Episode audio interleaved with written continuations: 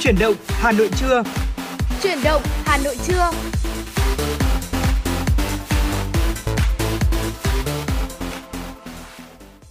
Xin kính chào quý vị thính giả, rất vui được gặp lại quý vị và các bạn trong chương trình chuyển động Hà Nội trưa, phát trên sóng FM tần số 96 MHz của Đài Phát thanh và Truyền hình Hà Nội. Chương trình cũng đang được phát trực tuyến trên trang web hanoitv.vn.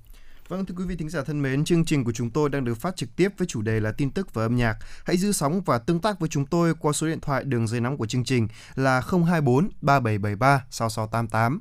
Ngoài ra chúng tôi còn có một fanpage ở trên Facebook đó là chuyển động Hà Nội FM 96. Quý vị có thể cùng nhau ờ, cùng với chúng tôi tương tác ở trên đó. Sẽ có admin trả lời quý vị ngay đó. Và nếu như quý vị có một uh, lời nhắn gửi yêu thương hay là một giai đoạn âm nhạc muốn gửi đến cho uh, những người bạn hay là người yêu, thân yêu của mình thì hãy uh, liên hệ qua chúng tôi để có thể uh, gửi gửi đến cho người đọc quý vị nhé. Và thưa quý vị, uh, mở đầu cho khung giờ chuyển động Hà Nội buổi trưa ngày hôm nay, xin mời quý vị cùng chúng tôi khám phá một chủ đề liên quan đến thiên văn, một lĩnh vực mà uh, Trọng Khương rất yêu thích và tôi tin là nhiều quý vị thính giả cũng rất thích thú với lĩnh vực này. Đó là mới đây thì U, UAE đã công bố kết quả thăm dò sao hỏa làm bất ngờ các nhà khoa học, nồng độ oxy trong khí quyển hành tinh đỏ cao hơn dự kiến rất nhiều. Thưa quý vị, cụ thể thì trong sự kiện về hàng không vũ trụ tổ chức tại Dubai diễn ra vào ờ, cuối tháng vừa qua, các nhà nghiên cứu uh, tiếp tục nói sâu hơn về những phát minh mới, phát hiện mới. Uh, Tiểu vương Mohammed bin Rashid Al Maktoum, Phó Tổng thống, Thủ tướng UAE, đồng thời là người trị vì Dubai, vừa chia sẻ tấm ảnh chụp sao hỏa mới được thực hiện bởi tàu thăm dò Hope. Tin vui của dự án sứ mệnh Emirates Mars không chỉ dừng lại ở tấm ảnh gửi về từ vũ trụ mà còn ở lượng oxy cao hơn dự kiến có trong bầu khí quyển sao hỏa cùng nhiều dữ liệu thú vị khác.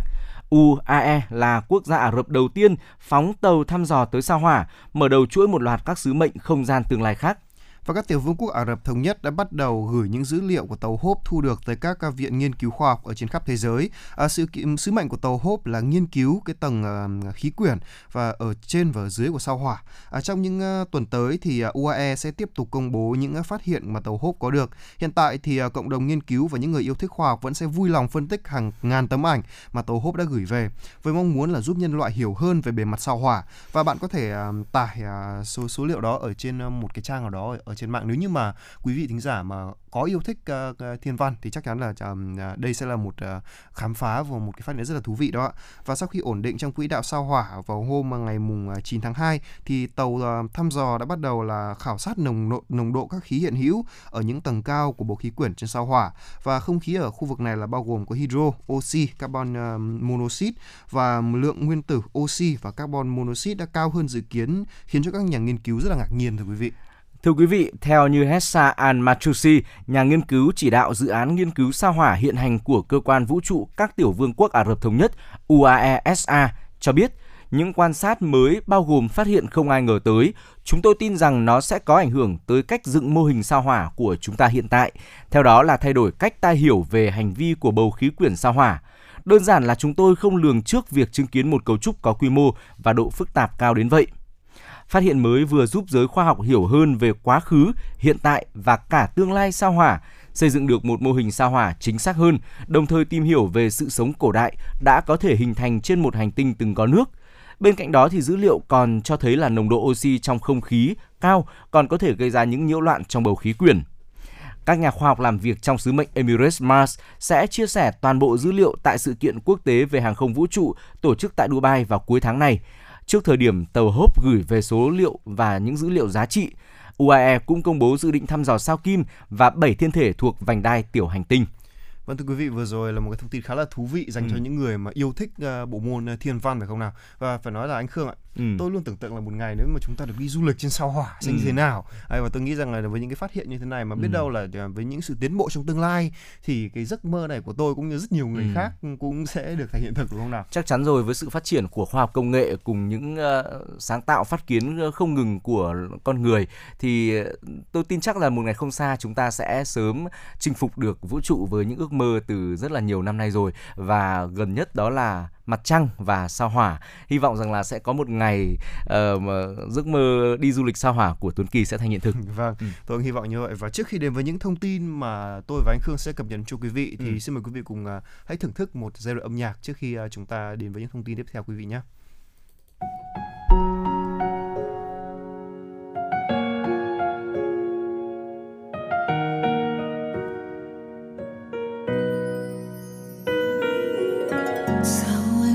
lỡ yêu một người như em. Người làm anh khóc, muộn phiền thâu đêm. Sao ta lại lỡ trao từng ngày bên nhau? Để giờ tan vỡ, sự thật càng thêm đau. Từ sâu trong đôi mắt anh là nỗi đau vô bờ. Khi câu chuyện mình kết thúc quá em không muốn dối lừa bản thân mình hơn nữa. Nên em sẽ bước đi thật xa.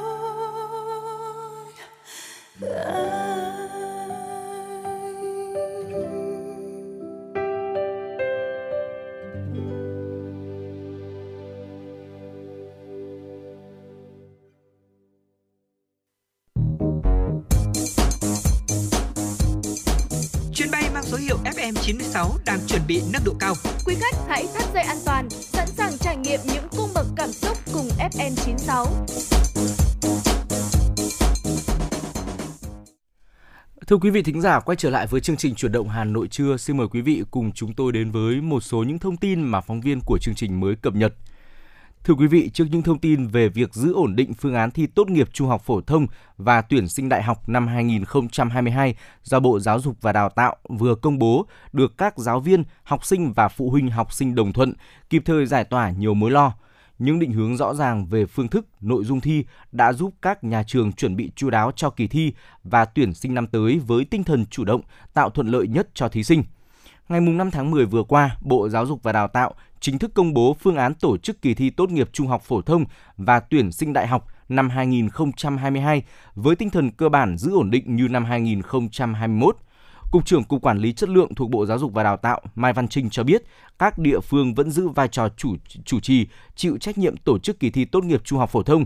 Các cơ sở giáo dục đại học có thể sử dụng kết quả kỳ thi làm căn cứ tuyển sinh. Để nâng cao chất lượng nguồn tuyển, Bộ tiếp tục hoàn thiện ngân hàng câu hỏi, xây dựng đề thi bảo đảm tính phân hóa, đồng thời tăng cường các giải pháp ngăn chặn gian lận trong tổ chức kỳ thi.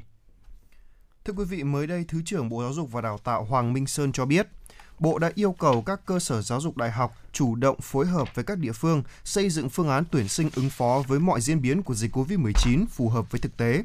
Với các trường, ngành có tính cạnh tranh cao, cần xem xét mức độ sử dụng kết quả kỳ thi tốt nghiệp trung học phổ thông để tuyển sinh, coi đây là một bước à, sơ tuyển và cần có thêm các hình thức để tuyển chọn.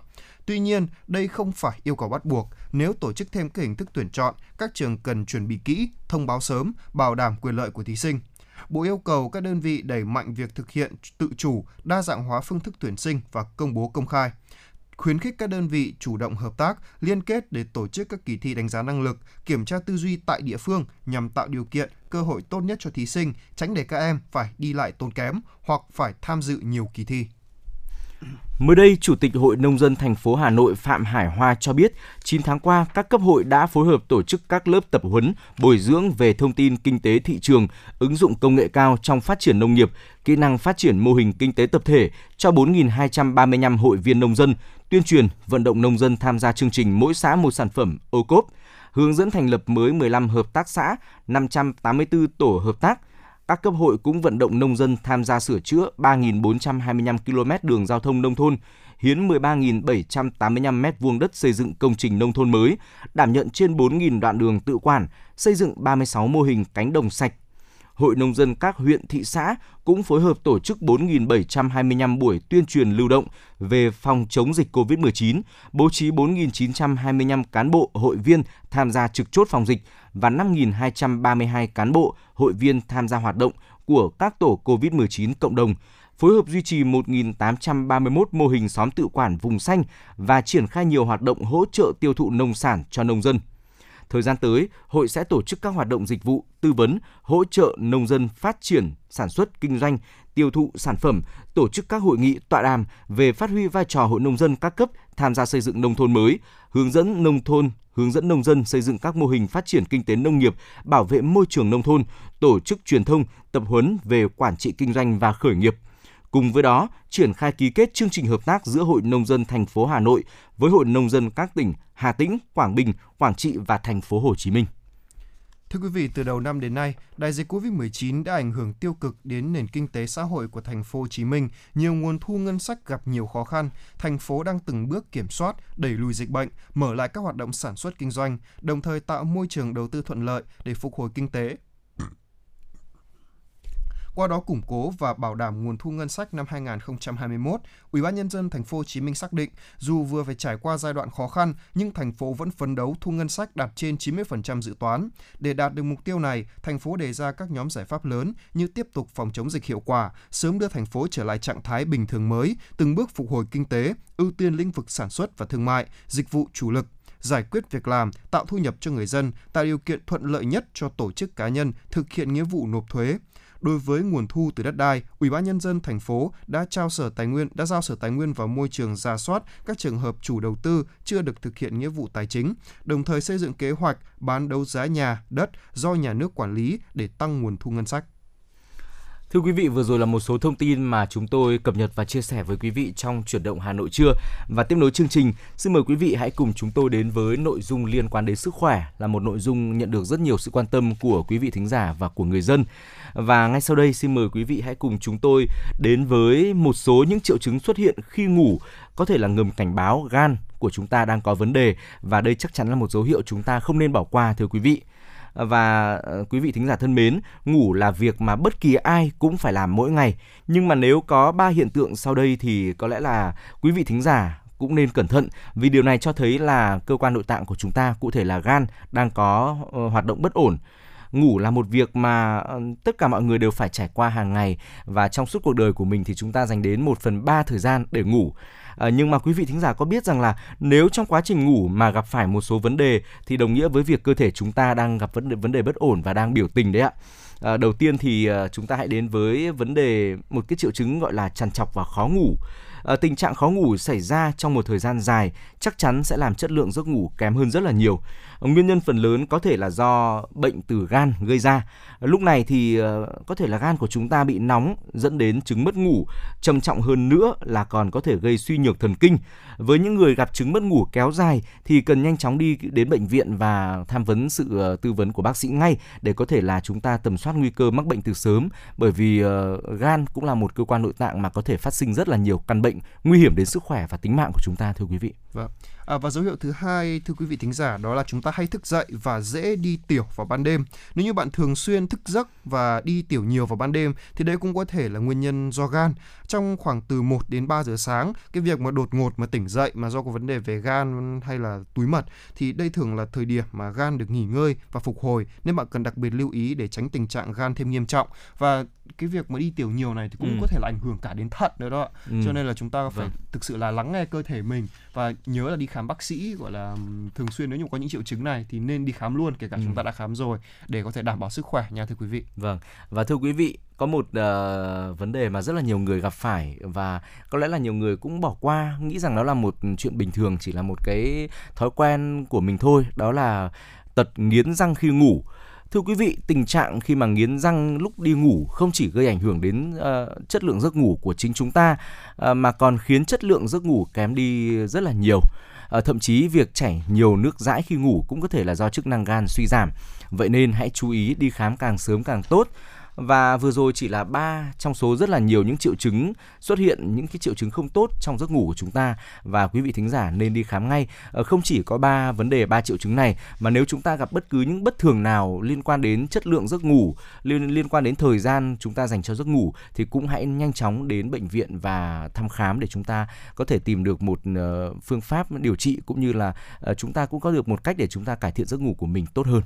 Vâng thưa quý vị à, và trong cái thời khoảng thời gian này thì việc à, ừ. chăm sóc sức khỏe là một điều à, cực kỳ quan trọng ừ. đúng không nào từ gan những thứ bên trong và có lẽ là cả cái làn da của chúng ta nữa cái ừ. thứ mà mọi người nhìn thấy rõ ràng hàng ngày đi ừ. thì đặc biệt là các chị em phụ nữ là rất hay chăm sóc da rẻ đúng không? Ừ. Tôi để ý là các mẹ các chị em là thường mua rất nhiều những thực phẩm đắt tiền ừ. để có thể gọi là phục vụ làn da của mình. À, tuy nhiên thì ở đây thì tôi lại uh, mà tôi và anh Khương lại tìm hiểu ra là có ba loại thực phẩm lại chẳng khác nào tiên dược ừ. con gái ăn càng nhiều thì da rẻ là càng trắng trẻo càng mịn màng. Vâng. À.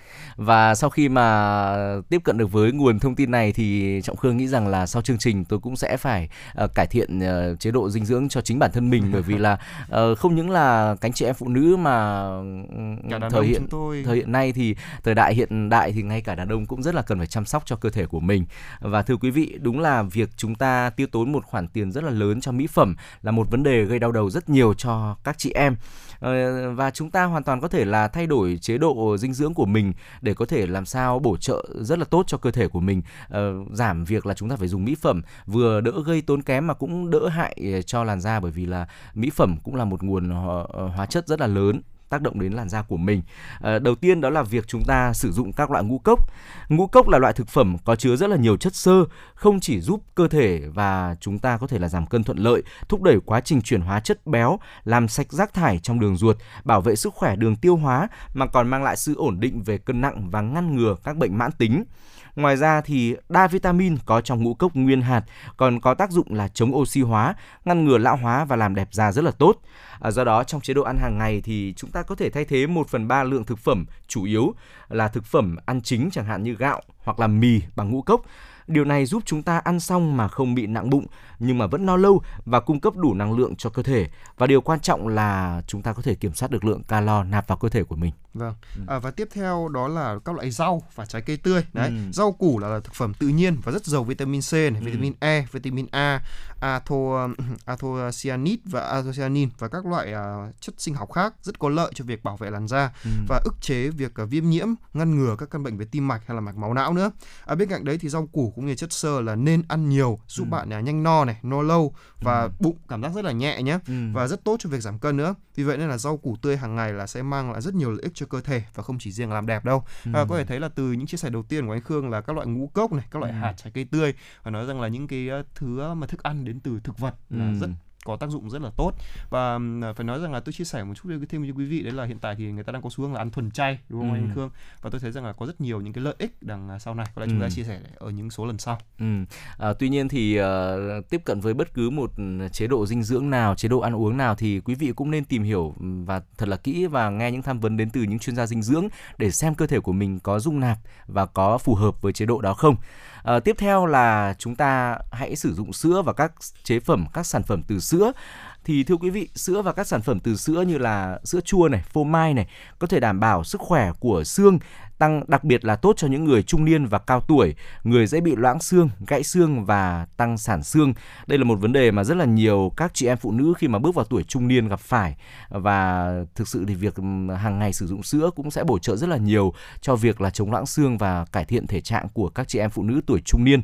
Bên cạnh đó thì sữa và các chế phẩm từ sữa có chứa axit lactic giúp tẩy tế bào chết nhẹ nhàng cho da, đồng thời khóa độ ẩm để làm thông thoáng bụi bẩn trong lỗ chân lông ờ, cho chúng ta thoát khỏi một làn da xỉn màu, mụn đầu đen, mụn trứng cá. À, do đó ngoài công dụng như loại thực phẩm à, à, ăn vào cơ thể làm đẹp thì sữa còn có thể được sử dụng như một sản phẩm làm đẹp ngoài da rất là tốt. À, tuy nhiên thì chúng ta cũng cần phải tùy vào điều kiện kinh tế của mình để có thể sản sử dụng sản phẩm từ sữa một cách hợp lý và hiệu quả thưa quý vị. Vâng và tuy nhiên thì nhắc đến các sản phẩm về sữa thì lại tôi thấy là đây là sản phẩm rất nhiều calo. Ừ. Vì thế nên là cái nhóm thực phẩm ở trên đến từ thực vật thì chị ừ. em có thể gọi là thoải mái một chút nhưng ừ. sữa thì hãy cân nhắc nha. Tôi sử dụng từ là cân nhắc vì là sữa có thể uh, gây béo nếu chúng ta ăn quá nhiều và có thể cũng có thể là gây cũng có thể là gây nóng nữa nếu như vâng. mà cái lượng nạp của chúng ta là quá tải. Đó cho nên đó điều chúng ta nên cân nhắc rất là nhiều. Ừ. Và vâng thưa quý vị và bây giờ xin mời quý vị hãy cùng uh, trước khi đến với những thông tin uh, tiếp theo chúng ta sẽ cùng nhau thưởng thức một giai điệu âm nhạc nhẹ nhàng trong buổi trường ngày hôm nay, thưa quý vị.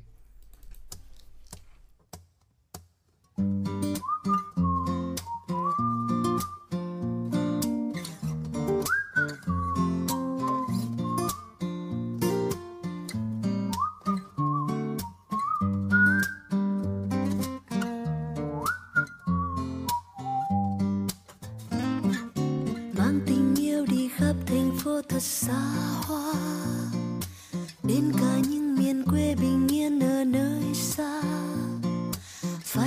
vai và đôi bàn tay nằm siết chặt mãi. Yêu thương đông đầy những tháng năm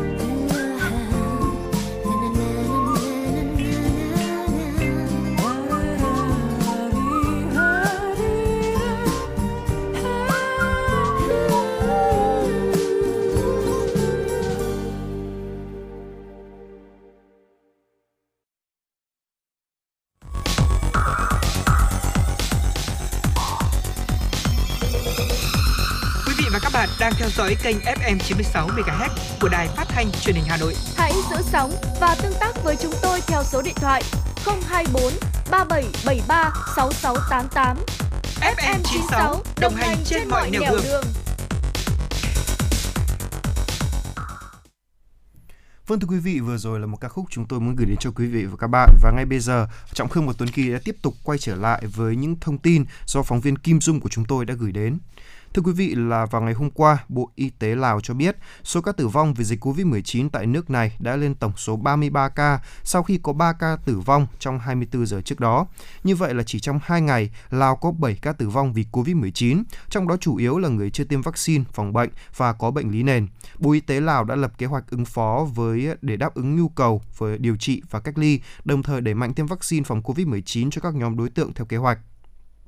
Cũng trong ngày hôm qua thì quý vị là Trung tâm xử lý tình hình COVID-19 của chính phủ Thái Lan CCSA đã công bố thêm 9.445 ca mắc mới và 84 ca tử vong, nâng tổng số ca mắc mới của nước này lên tới 1,73 triệu ca trong đó có 17.835 ca tử vong. Theo CCSA, số ca mắc mới và tử vong vì COVID-19 ở Thái Lan đang có xu hướng ổn định sau khi nước này áp đặt lệnh phong tỏa ở nhiều khu vực trong thời gian dài. Trong khi đó, Campuchia đã khởi động chiến dịch tiêm mũi tăng cường vaccine phòng COVID-19 trên phạm vi cả nước. Ngày hôm qua, thì Ấn Độ cũng đã khuyến nghị sử dụng khẩn cấp vaccine phòng COVID-19 do công ty Bharat Biotech của nước này sản xuất cho trẻ em dưới 12 tuổi. Với động thái này, Bharat Biotech trở thành công ty đầu tiên tại Ấn Độ được chấp thuận về vaccine cho trẻ em sau khi xem xét những dữ liệu thử nghiệm vaccine này ở nhóm tuổi từ 2 đến 18 tuổi. Theo thống kê, đến 23 giờ ngày hôm qua, ngày 12 tháng 9, thế giới ghi nhận 249 triệu 217.363 trường hợp nhiễm COVID-19, trong đó 4 triệu 876.131 trường hợp tử vong. Thưa quý vị, mới đây thì nước Pháp đã cấm sử dụng bao bì nhựa cho trái cây và rau quả từ tháng 1 năm 2022 trong nỗ lực giảm thải rác thải nhựa. Theo đó, chính phủ Pháp đã công bố danh sách khoảng 30 loại trái cây và rau quả được bán mà không có bao bì nhựa từ ngày 1 tháng 1 năm tới. Danh sách bao gồm tỏi tây, cà chua, táo, chuối và cam. Quy định trên được ban hành nhằm mục đích cắt giảm việc sử dụng nhựa dùng một lần và tăng cường thay thế bằng các vật liệu khác hoặc bao bì có thể tái sử dụng và tái chế. Theo ước tính, biện pháp này sẽ ngăn chặn hơn 1 tỷ sản phẩm được đóng gói bằng bao bì nhựa mỗi năm. Lệnh cấm đóng gói sản phẩm bằng bao bì nhựa là một phần trong chương trình kéo dài nhiều năm của chính phủ Pháp nhằm loại bỏ dần đồ nhựa. Từ năm 2021, Pháp đã cấm sử dụng ống hút, cốc và dao kéo bằng nhựa cũng như hộp đựng đồ bằng xốp. Hiện tại, Pháp vẫn cho bán trái cây cắt nhỏ và một số loại trái cây và rau quả đựng bằng bao bì nhựa, nhưng sẽ loại bỏ dần vào cuối tháng 6 năm 2026. Từ năm 2022, các không gian công cộng phải có đài phun nước để giảm việc sử dụng chai nhựa. Các ấn phẩm báo chí phải được vận chuyển mà không có bao bì nhựa, trong khi các nhà hàng bán thức ăn nhanh không được cung cấp đồ nhựa đựng thực phẩm miễn phí. Thưa quý vị, bão Kompasu kéo kéo theo mưa lớn gây lũ lụt và lở đất ở nhiều địa phương của Philippines, khiến ít nhất 9 người thiệt mạng và 11 người khác mất tích. Nhà chức trách Philippines cho biết là trong ngày 11 tháng 10 vừa qua, bão nhiệt đới Kompasu đã gây ra mưa lớn trên hầu hết các đảo Luzon, à, đảo đông nhất của Philippines khi bão quét qua quốc gia này để tiến vào Biển Đông. Theo cơ quan thảm họa quốc gia Philippines, ít nhất 4 người thiệt mạng vì lở đất ở tỉnh miền núi Benguet, một người chết đuối tại tỉnh Duyên Hải Cagayan và 7 người mất tích tại đảo Luzon. À, nước lũ dâng cao ở 11 à, làng mạc trên đảo, à, một số tuyến đường cao tốc và các à, cây cầu bị ngập nước, nhưng đến nay nước đã rút dần. Lũ quét cũng được ghi nhận ở một làng thuộc tỉnh Palawan, khiến 4 người thiệt mạng và 4 người mất tích. Khoảng 7 đến 8 làng ở tỉnh này vẫn đang trong cảnh ngập lụt vì hệ thống thoát nước kém, nhưng tình hình cũng đang dần cải thiện. Trung bình mỗi năm thì Philippines hứng chịu khoảng 20 cơn bão gây thiệt hại mùa màng, nhà cửa và cơ sở vật chất. Thưa quý vị, ngày hôm qua, chính quyền tỉnh Sơn Tây, miền Bắc Trung Quốc cho biết mưa lớn gây lũ lụt khiến 15 người thiệt mạng và 3 người khác mất tích tại tỉnh này. Theo thông tin, từ ngày mùng 2 đến mùng 7 tháng 10 vừa qua, tỉnh Sơn Tây đã hứng chịu đợt lũ lụt nghiêm trọng nhất trong lịch sử. Mưa lớn kéo dài ảnh hưởng tới gần 1,76 triệu cư dân ở 76 địa phương trên toàn tỉnh và khoảng 120.000 người phải đi sơ tán.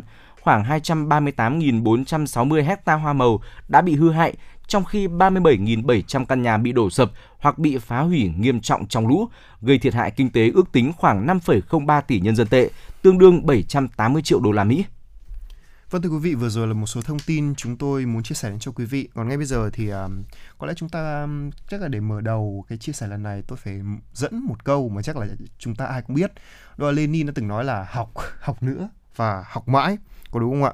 Và trong cuộc sống thì cái gì chúng ta cũng phải học từ những cái thứ nhỏ nhất cho đến à, những việc lớn và phải nói là trong cái thời đại ngày nay với sự phát triển của công nghệ thì ờ, cái việc học càng trở nên cần thiết hơn bao giờ hết có phải không ạ? Chính xác là như vậy và thưa quý vị, ờ, trong thời đại trí tuệ nhân tạo phát triển như thế này thì những người trẻ cũng cần rất nhiều những ờ, những mẹo hoặc là những bài học sống còn để cho họ có thể là vượt qua những khó khăn trong quá trình tiếp cận với trí tuệ mới với những phát kiến và những thông tin mới. Ờ, theo như ông Võ Hùng, cố vấn của Đại học Fulbright, giáo dục không được phép chỉ dạy cụ thể một thứ mà cần phát triển tư duy, cảm xúc và kỹ năng cho trẻ. Tại hội nghị giáo dục thường niên bản hòa ca trí tuệ Symphony of the Mind, ông Võ Hùng là thành viên hội đồng cố vấn Đại học Fulbright chia sẻ góc nhìn về vai trò của giáo dục sáng tạo đối với thế hệ trẻ. Theo ông thì những đứa trẻ sinh ra vào khoảng năm 2020-2021 đang đối mặt với thách thức lớn khi mà 20-30 năm sau, ờ, trí tuệ nhân tạo AI đã tiến những bước rất xa thay thế con người ở 80% công việc. Trong khi đó thì các em vẫn phải học cách sống với những ừ, tham vọng, theo đuổi đam mê, nhiệm vụ rất kinh điển của con người. À, ông Hùng đặt ra một câu hỏi rằng là khi điều cốt lõi này không đổi nhưng thách thức nhiều hơn cơ hội ít đi thì giáo dục cần làm gì để những đứa trẻ có thể tồn tại trong thời đại trí tuệ nhân tạo lên ngôi? Ông nhận định là để chuẩn bị cho những đứa trẻ được sinh ra trong thời điểm này lớn lên khi thế giới đã bị sử dụng quá mức nguồn lực tự nhiên, giáo dục không được phép chỉ dạy cụ thể một thứ. Thay vào đó thì nhiệm vụ đặt ra là cần phát triển tư duy, tâm hồn, cảm xúc và kỹ năng để trẻ có thể thích nghi làm bất cứ việc gì trong tương lai. Đúc kết lại thì ông Hùng chỉ ra 6 nhiệm vụ sống còn của giáo dục sáng tạo trong vai trò hỗ trợ thế hệ trẻ. Xin mời quý vị thính giả cùng lắng nghe những chia sẻ này. Vâng và những ờ, bài học ở những nhiệm vụ thứ nhất những nhiệm vụ này là có đầu tiên đó là trẻ cần phải được dạy về niềm vui, à, sự hân hoan và chủ động trong sáng tạo, suy nghĩ theo cách của riêng mình. Để làm được điều này thì giáo dục phải nuôi dưỡng sự tò mò, đề cao và phát huy khả năng à, trí tưởng tượng các em, giúp các em tin vào bản thân mình. Đó là một cái bài học mà ừ. tôi nghĩ rằng là hiện tại ở một số thế vẫn còn đang khá là thiếu và ừ. đến bây giờ chúng ta học lại thì vẫn chưa muộn đâu thưa quý vị. Và nhiệm vụ tiếp theo đó là thế hệ trẻ phải làm quen với nhiều hình thái khía cạnh khác nhau của cùng một chủ thể hoặc là vấn đề, từ đó học được sự đa dạng trong cách thể hiện gọi là multiple expressive đó có thể tôi hiểu theo cách này nghĩa là học cách gọi là làm quen với những gọi là góc nhìn làm ừ. quen với những cái góc nhìn đa chiều nhìn một sự vật sự việc một cách ừ. gọi là đa dạng nhất có thể đúng không ạ chính xác là như vậy và khi chúng ta nhìn được sự vật sự việc đa dạng thì chúng ta sẽ không bị uh, những nhận xét phiến diện và chủ quan lấn át đi uh, tính thực tế và sự đúng đắn uh, thưa quý vị tiếp theo là bên cạnh việc học kiến thức kỹ năng xã hội bài học thứ ba đề cập đến vai trò của những mối quan hệ hữu ích. À, trẻ em cần chủ động, độc lập nhưng vẫn phải hiểu bản thân mình có kết nối và chịu sự ảnh hưởng từ gia đình, cộng đồng, quốc gia và rộng hơn là thế giới. À, tức là bên cạnh việc là à, vẫn phải nâng cao như ờ, hiểu biết này, kiến thức và kỹ năng của mình thì trẻ em cũng cần phát triển cảm xúc, chỉ số EQ cũng cần phải được nâng lên và trẻ cũng cần phải uh, có một sự kết nối mạnh mẽ hơn với gia đình của mình, không thể để uh, AI hoặc là trí tuệ nhân tạo hoặc những uh, công nghệ làm cho cảm xúc cũng như là sự kết nối với gia đình bị chia cắt đi. Vâng, đúng là như vậy. À, không biết là anh Khương coi còn nhớ bộ phim Kẻ ừ. hủy diệt không nhỉ? Ừ. Đó là coi là một bộ phim giải trí và một bộ phim gọi là thị trường đó. Ừ. Tuy nhiên thì đó cũng là một lời cảnh tỉnh về cái ừ. việc mà chúng ta quá phụ thuộc vào công nghệ ừ. và đến một ngày mà trí tuệ nhân tạo nó còn thông minh hơn chúng ta ừ. và quyết định là đã phải hủy diệt cả nhân loại. Ừ. Đó nghe chừng là một câu chuyện đùa nhưng đây là một lời cảnh tỉnh cho cái việc này. Ừ. Và tôi cảm thấy rằng là dường như là trí tuệ nhân tạo và những thiết bị công nghệ ừ. đang chi phối chúng ta rất nhiều. Ừ. Nó là một thiết bị để kết nối nhưng lại ngắt kết nối giữa chúng ta với gia đình. Đó chính xác là như vậy. Ờ, và thứ tư, một bài học thứ tư, chia sẻ thứ tư ờ, chúng tôi muốn được ờ, chia sẻ cùng quý vị, đó là giáo dục sáng tạo trong thời đại trí tuệ nhân tạo phải giúp trẻ học được sự kiên trì, giải quyết và vượt qua khó khăn. À, ông Hùng nhận định là điều này thể hiện tương đối rõ khi mà thế hệ trẻ hiện nay đang thiếu kỹ năng, kinh nghiệm đương đầu với thử thách, rất dễ bỏ cuộc. Điều này thì rất là đúng rồi bởi vì là thực tế qua sự quan sát của chính bản thân Trọng Khương tôi thấy rằng là nhiều bạn trẻ ngày nay uh, chưa có nhiều những kỹ năng mềm khi mà họ ra ngoài bước ra ngoài xã hội. Uh, họ chỉ được trang bị rất là nhiều những kỹ năng những kiến thức về chuyên ngành chuyên môn mà không có nhiều những uh, kỹ năng mềm cũng như là không có nhiều sự kiên trì để có thể vượt qua khó khăn.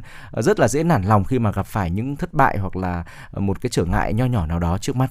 Vâng ừ. và theo một cái tiêu chí mà tôi nghĩ rằng là chúng ta nên theo và nên theo đuổi đó đó là những điều tốt đẹp thường sẽ cần có thời gian. Đó cho nên là cái việc mà chúng ta kiên trì với cả một việc chúng ta làm chúng ta tin tưởng vào nó và tiếp tục đi thôi thì uh, tôi chắc chắn rằng là, là những cái điều tốt đẹp sẽ đến. Ừ. uh, có những nghiên cứu mà đã mất phải 20 năm mới thực hiện được người đàn ông đợi 20 năm để có giải Nobel.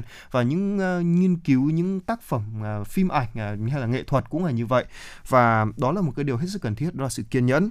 Và cùng với đó thì trẻ cũng còn phải học cách đó là chấp nhận bởi vì thế giới này luôn bất định, hỗn loạn và biến đổi không ngừng. À, nếu như mà làm quen và thích nghi được với điều này thì thế hệ trẻ tương lai có khả năng là làm được uh, làm mới được cái cũ và thậm chí sáng tạo ra được cái mới nữa. Vâng. Và ừ. có thể thấy là đây là tôi xin tóm gọn lại ừ. đó một hai từ thôi, bản lĩnh. Ừ. Đó.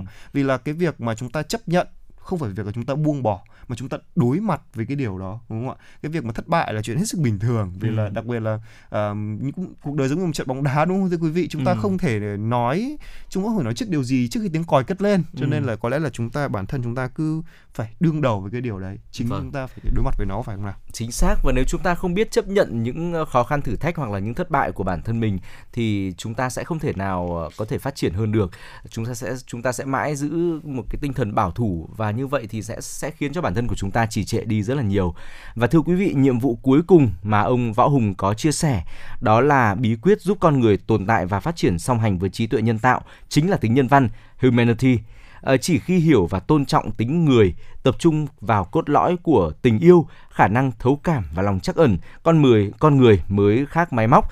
Và điều này thì chắc chắn là luôn luôn đúng với mọi thời đại rồi, đặc biệt là trong thời đại 4.0 công nghệ ngày càng phát triển, trí tuệ nhân tạo ờ, đang dần dần lên ngôi. Tuy nhiên thì điểm khác biệt rất lớn đó là trí tuệ nhân tạo không thể nào có cảm xúc được như con người cũng như là tính nhân văn.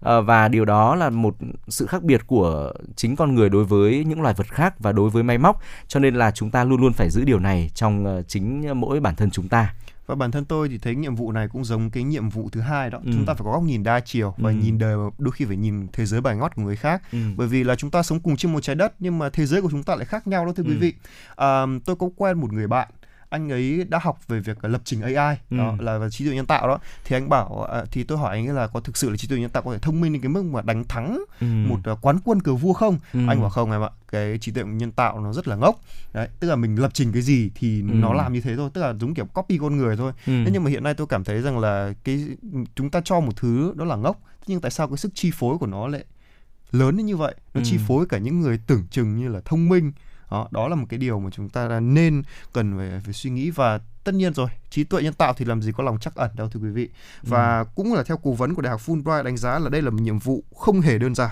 đó và nhất là khi giáo dục không thể thay đổi nhanh chóng trong một thời gian ngắn. Tuy nhiên thì việc đổi mới giáo dục là điều tất yếu. À, có vậy thì những đứa trẻ sinh ra tại thời điểm này mới có thể tồn tại được ở tương lai. Ừ. và ở khía ở khía cạnh giải pháp thì ông Bùi Vũ Thanh à, chủ tịch tổ chức giáo dục à, Embassy đã cho rằng là phụ huynh thầy cô cần đặt sáng tạo là trọng tâm của nền tảng giáo dục để hỗ trợ trẻ. Và nhiều người cho rằng là giáo dục sáng tạo là người thầy không làm gì cả. À, không có không cho trẻ em câu trả lời có sẵn mà để trẻ tự khám phá. Tuy nhiên thì ông Thanh lại là người đã bác bỏ quan điểm này thưa anh Khương. Vâng ờ, và thưa quý vị ờ, ông Bùi Vũ Thanh có chia sẻ rằng là giáo dục sáng tạo là cần dựa trên nền tảng kiến thức, từ đó tạo ra một môi trường mở để trẻ có thể đặt bất kỳ câu hỏi nào mà không bị trách phạt. À, ông có lấy ví dụ rằng là muốn trở thành Beethoven thì phải biết nốt nhạc, muốn giống Elon Musk thì phải hiểu về công nghệ. Đó là kiến thức cơ bản đầu tiên. Sau đó thì trẻ sẽ suy nghĩ, kết nối và sắp xếp thế nào thì đó chúng ta mới gọi là sáng tạo. Ông Thanh khẳng định rằng là để làm được điều này thì người lớn cần thay đổi tư duy của mình trước. Chúng ta phải tự mình trả lời câu hỏi liệu chúng ta có đủ cởi mở trong phương pháp giảng dạy, có đang cho con kết nối đa chiều và tiếp cận vấn đề một cách đa chiều hay không, từ đó mới giúp đỡ được thế hệ trẻ. À, thưa quý vị, Hội nghị giáo dục thường niên bản hòa ca trí tuệ 2021 diễn ra trong hai ngày mùng 8 và mùng 9 tháng 10 vừa qua với chủ đề sáng tạo là kỷ nguyên tiếp theo của trí tuệ, hướng đến việc cổ vũ tinh thần và lan tỏa hoạt động giáo dục sáng tạo tại Việt Nam. À, và thực sự là qua hội nghị này thì bản thân các bậc phụ huynh và người lớn cũng cần phải đặt ra rất là nhiều những câu hỏi cho chính bản thân mình và có rất là nhiều những suy ngẫm được rút ra và tôi tin rằng là đó là những điều mà rất là cần thiết đối với mỗi bậc phụ huynh. Vâng và tôi không nghĩ rằng là chỉ có phụ huynh ờ, chỉ có các bậc phụ huynh mà kể cả những cái người trẻ bây giờ, ừ. những cái người mà ở độ tuổi ờ, có thể bước vào đại học hay là cấp 2 cấp 3 thôi ừ. cũng sẽ phải suy nghĩ đến điều này. Có thể là hiện tại giáo dục chưa thay đổi các bạn, nhưng mà giáo dục từ thầy cô bạn bè cũng chỉ ừ. là tác động bên ngoài thôi ừ. còn nội tại bản thân chúng ta cũng phải biết rằng là à mình phải thay đổi cái này ừ. chúng ta có 6 bài học này chúng ta phải thay đổi ừ. có phải không ạ và nói chung là muôn sự là tại là tại nhân thôi đúng không ừ. và, và vừa rồi là một số những thông tin mà hy vọng rằng là quý vị uh, thính giả sẽ cảm thấy có phần nào đó um, gọi là có thể có động lực hơn một chút để mình có thể tiếp tục ừ. học tập và phát triển còn ngay bây giờ thì trước khi đến với những thông tin tiếp theo xin mời quý vị thính giả cùng uh, thưởng thức một các giai điệu âm nhạc trước khi chúng ta đến với những thông tin của chuyển động Hà Nội trưa thưa quý vị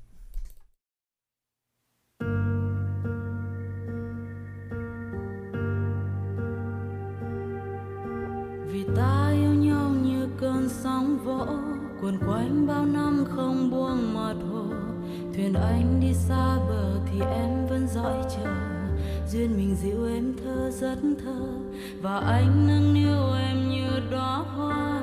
Còn em xem anh như trăng ngọc ngà, tự do như mây vàng mình phiêu du non ngàn. Dẫu trần gian bao la đến đâu, nơi anh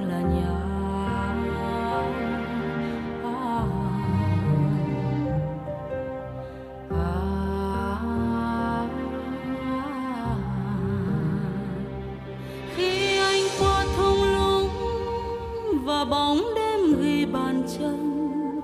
Đời khiến anh chẳng còn nhiều luyến lưu, em mong lau mắt anh khô ta yêu sai hay đúng, còn thấy đau là còn thương.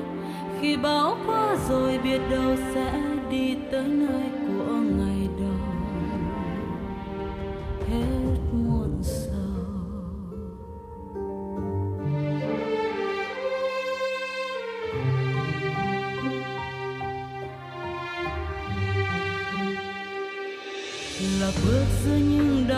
nơi tâm tối, liệu máu vẫn nóng nơi tim bồi hồi? Người năm xưa đâu rồi, lạnh băng tiếng khóc cười? Anh ở nơi xa xôi vô lối mặt đất nếu giữ đôi chân chúng ta, thì bay lên trong cơn mơ kỳ lạ. Ở đó anh vẫn là người yêu thương chan hòa dẫu trần gian cho anh đắng cay nơi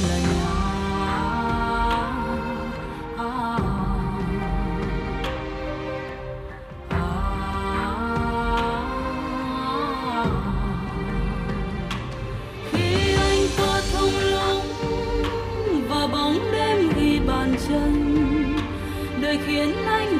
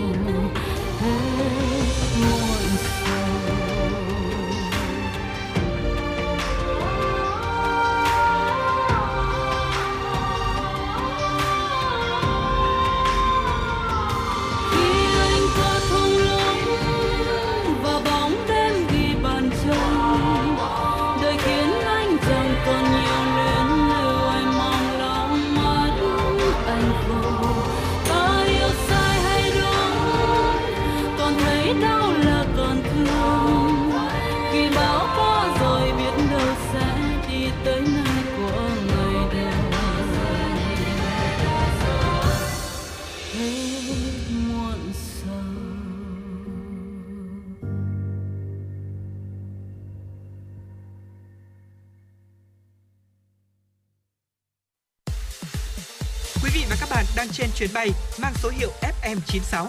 Hãy thư giãn, chúng tôi sẽ cùng bạn trên mọi cung đường. Hãy giữ sóng và tương tác với chúng tôi theo số điện thoại 024 3773 6688. Thưa quý vị thính giả, quay trở lại với chuyển động Hà Nội trưa tiếp tục là những thông tin mà phóng viên của chương trình mới cập nhật. Xin mời quý vị thính giả cùng lắng nghe. Với gần 25.000 việc tương đương số tiền 40.000 tỷ đồng, trong đó án tín dụng ngân hàng chiếm 60% và sấp xỉ 30% án hình sự về tham nhũng kinh tế là số chuyển kỳ sau đang chờ các cơ quan thi hành án dân sự Hà Nội phải tổ chức thi hành trong năm 2022. Để hoàn thành nhiệm vụ nêu trên, Cục trưởng Cục Thi hành án dân sự thành phố Hà Nội đã yêu cầu thành lập các đoàn kiểm tra, đoàn đôn đốc theo chuyên đề và đột xuất tại các tri cục trực thuộc và các chấp hành viên tại cục. Lãnh đạo cục sẽ trực tiếp đi kiểm tra đôn đốc, chỉ đạo giải quyết án đối với các vụ việc đã thụ lý trên 3 năm, 5 năm, 10 năm nhưng chưa tổ chức thi hành án xong. Phân tích rõ nguyên nhân để có biện pháp tổ chức thi hành, đặc biệt là các vụ việc có giá trị lớn, các vụ việc đã bán đấu giá thành công chưa giao được tài sản đồng thời chỉ đạo thực hiện kiểm tra chéo giữa các chấp hành viên trong việc tổ chức thi hành án đối với những vụ việc có giá trị thi hành lớn, phức tạp, nhất là khâu trước khi đưa tài sản ra bán đấu giá, giả soát, xác minh phân loại và lập kế hoạch. Phương án tổ chức thi hành án đối với từng vụ việc ngay từ tháng đầu năm công tác. Đối với các vụ việc có điều kiện phải đặt mục tiêu, dự kiến được thời hạn tổ chức thi hành xong. Riêng với án tín dụng, ngân hàng sẽ tổ chức đối thoại, phối hợp chặt chẽ với các tổ chức tín dụng ra soát, đánh giá các khó khăn, vướng mắc để có giải pháp giải quyết hiệu quả. Vâng thưa quý vị, mới đây Nhà xuất bản Phụ nữ Việt Nam đã phối hợp với Viện Dịch Văn học Hàn Quốc tổ chức cuộc thi trực tuyến Điểm sách văn học Hàn Quốc 2021 nhằm giới thiệu sâu hơn về văn học Hàn Quốc với độc giả Việt Nam. Cuộc thi dành cho mọi công dân Việt Nam, độc giả dự thi có thể lựa chọn viết về điểm sách, làm video, audio điểm sách hoặc à, vẽ cảm nhận về một trong năm tác phẩm văn học Hàn Quốc là Chiếc thang cao cao màu xanh, Hoàng hôn rực đỏ. Cảm ơn tất cả trộm hay lời thú tội của một chiếc gai, chuyện đời xương, đây đều là những cuốn sách gần gũi với đời sống của người Hàn Quốc và độc giả Việt Nam. Trong đó hai cuốn liên quan tới công dân Việt Nam ở Hàn Quốc là Chuyện đời xương, Cảm ơn tất cả. Mỗi thí sinh có thể tham dự một hoặc nhiều bài dự thi với 5 tác phẩm văn học kể trên. Yêu cầu với bài dự thi, bài viết dài không quá 2.000 từ, video từ 30 giây đến 3 phút, audio có kèm với ảnh phù hợp, bản vẽ có trình bày tóm tắt nội dung. Độc giả tham dự gửi bài dự thi theo hướng dẫn đăng tải trên website nhà xuất bản phụ nữ.com.vn hoặc trên Facebook Nhà xuất bản Phụ nữ Việt Nam từ nay đến hết ngày 31 tháng 10. Kết quả sẽ được thông báo trên Facebook Nhà xuất bản Phụ nữ Việt Nam vào ngày 9 tháng 11, giải cao nhất trị giá 3 triệu đồng thưa quý vị. Ngày hôm qua, Công an quận Nam Từ Liêm, thành phố Hà Nội đã ra quyết định khởi tố vụ án, khởi tố bị can và bắt tạm giam Nguyễn Thị Lan Anh, sinh năm 1987, ở phường Tân Thịnh, thành phố Hòa Bình, tỉnh Hòa Bình để điều tra về tội lừa đảo chiếm đoạt tài sản.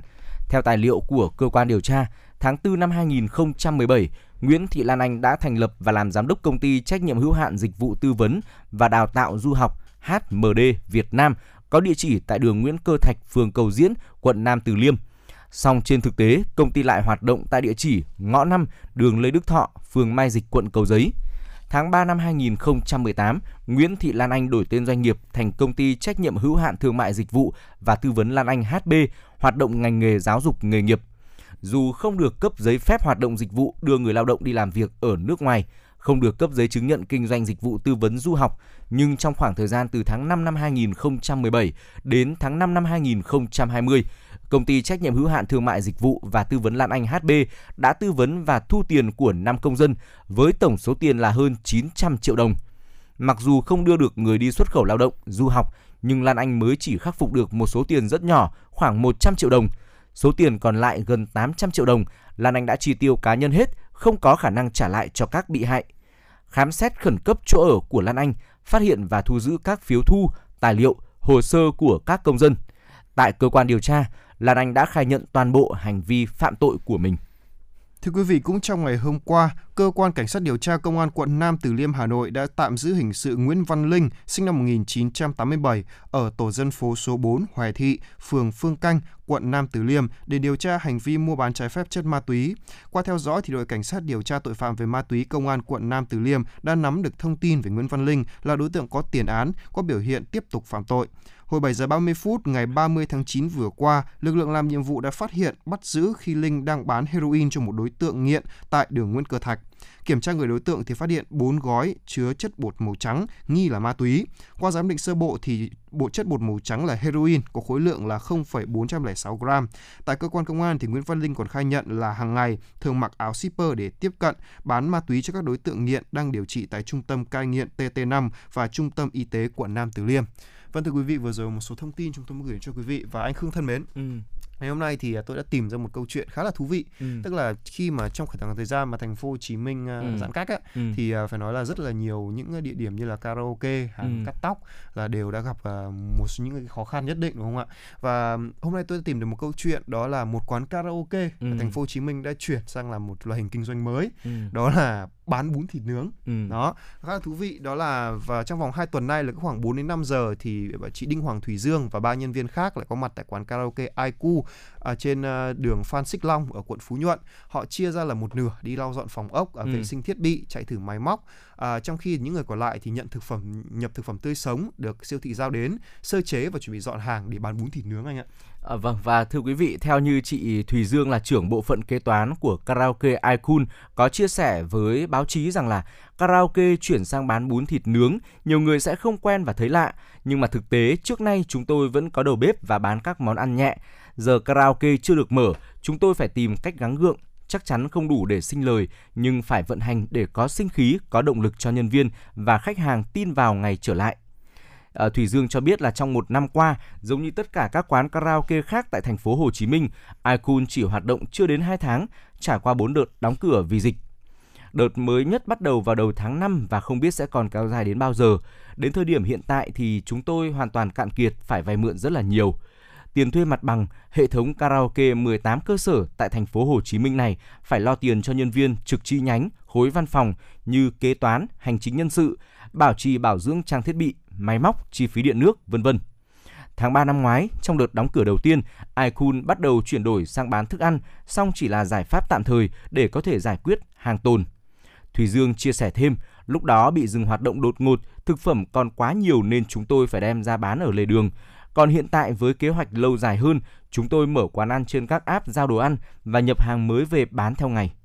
Vâng và ở quán ăn này, quán ăn karaoke rất là đặc biệt này thì ừ. lại thực đơn không chỉ có bún thịt nướng đâu. Ngoài ra thì uh, còn có bán những cái món cơm văn phòng ví dụ ừ. như là cơm này hay là nuôi, ừ. mì, những cái món phải gọi là signature là rất là đặc biệt gọi là dùng để kiểu um, ăn vặt đó. Ừ. thì như là kiểu sụn gà rang muối hay là tôm sóc muối Hồng Kông cũng được uh, bán.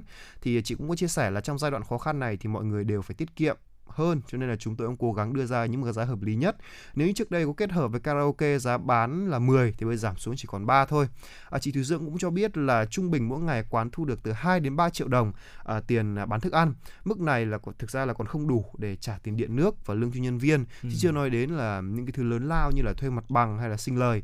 À, tuy là cái việc chuyển đổi này là chưa mang lại nhiều hiệu quả kinh tế nhưng mà quán vẫn hy vọng là vẫn có là cái động thái mở cửa hoạt động lại của mình sẽ giúp nhân viên có thêm động lực. À, trước đây đây thì à, toàn bộ hệ thống có gần 600 nhân viên cơ. Họ không muốn bỏ nhưng mà cũng à, không thể chờ mãi được. Doanh nghiệp đã cạn kiệt, à, không thể hỗ trợ được nhiều nữa. Hơn nửa năm rồi, nếu như cứ tiếp tục mãi đóng cửa, tất cả đều nản. Mọi người đều cần một cái tín hiệu gì đó tích cực để có thể cố gắng. Ừ. Vâng, và có thể thấy rằng là trong lúc khó khăn hoạn nạn thì người ta vẫn luôn tìm ra một cách để ừ. có thể gọi là duy trì được cái niềm tin của mình và tôi thấy rằng là chúng ta bây giờ cũng vậy chúng ta đã tôi có cảm giác chúng ta cũng gần chiến thắng đại dịch rồi ừ. và các cái hàng quán như các karaoke hay là những địa chỉ mà hiện tại vẫn chưa được hoạt động thì tôi sẽ nghi vọng rằng là sẽ sớm được hoạt động trở lại thôi có đúng không nào? Chắc chắn là như vậy rồi và uh, không chỉ là những quán karaoke chuyển đổi thành quán bán bún thịt nướng mà còn rất là nhiều những hàng quán khác khi mà chưa thể mở cửa thì họ cũng đã tìm những uh, cách khác để có thể mưu sinh và kiếm thêm chút ít thu nhập để duy trì cuộc sống và ờ, hướng đến những uh, tín hiệu tích cực hơn và hy vọng rằng là với uh, sự lạc quan đó với những cách mưu sinh đó thì những người dân của chúng ta sẽ sớm có thể vượt qua được và sẽ uh, có thể sớm mở lại những hàng quán và kinh doanh thực sự uh, với lĩnh vực của mình. Vâng và phải có thể thấy rằng là đây là một câu chuyện khá là thú vị và ừ. nếu như quý vị mà có một những câu chuyện nào cũng ờ, như vậy hoặc là một lời tâm sự nào đó muốn gửi đến chương trình thì đừng quên số điện thoại đường dây nóng của chương trình đó là 024 3773 6688 để có thể ờ, cùng chúng tôi chia sẻ những lời tâm sự hoặc đơn giản là gửi một lời bài hát một bài hát đến cho những người yêu thương và bạn bè của mình. Và trước khi đến với những tiếp tục với những ờ, thông tin của truyền động Hà Nội trưa thì uh, xin mời quý vị hãy cùng thưởng thức một ca khúc và hãy giữ sóng với chúng tôi nha vì chương trình của chúng tôi vẫn vẫn còn tiếp tục.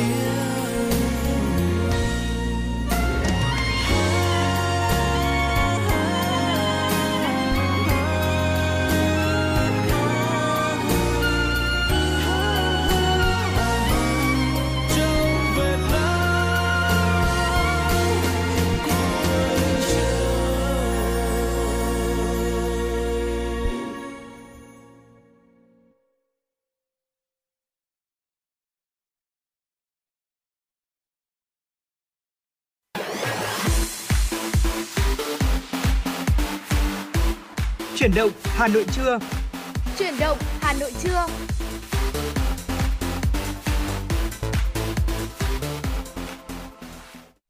Quý vị thính giả thân mến, chúng tôi đã quay trở lại và tiếp tục đồng hành cùng quý vị trong khung giờ của chuyển động Hà Nội trưa.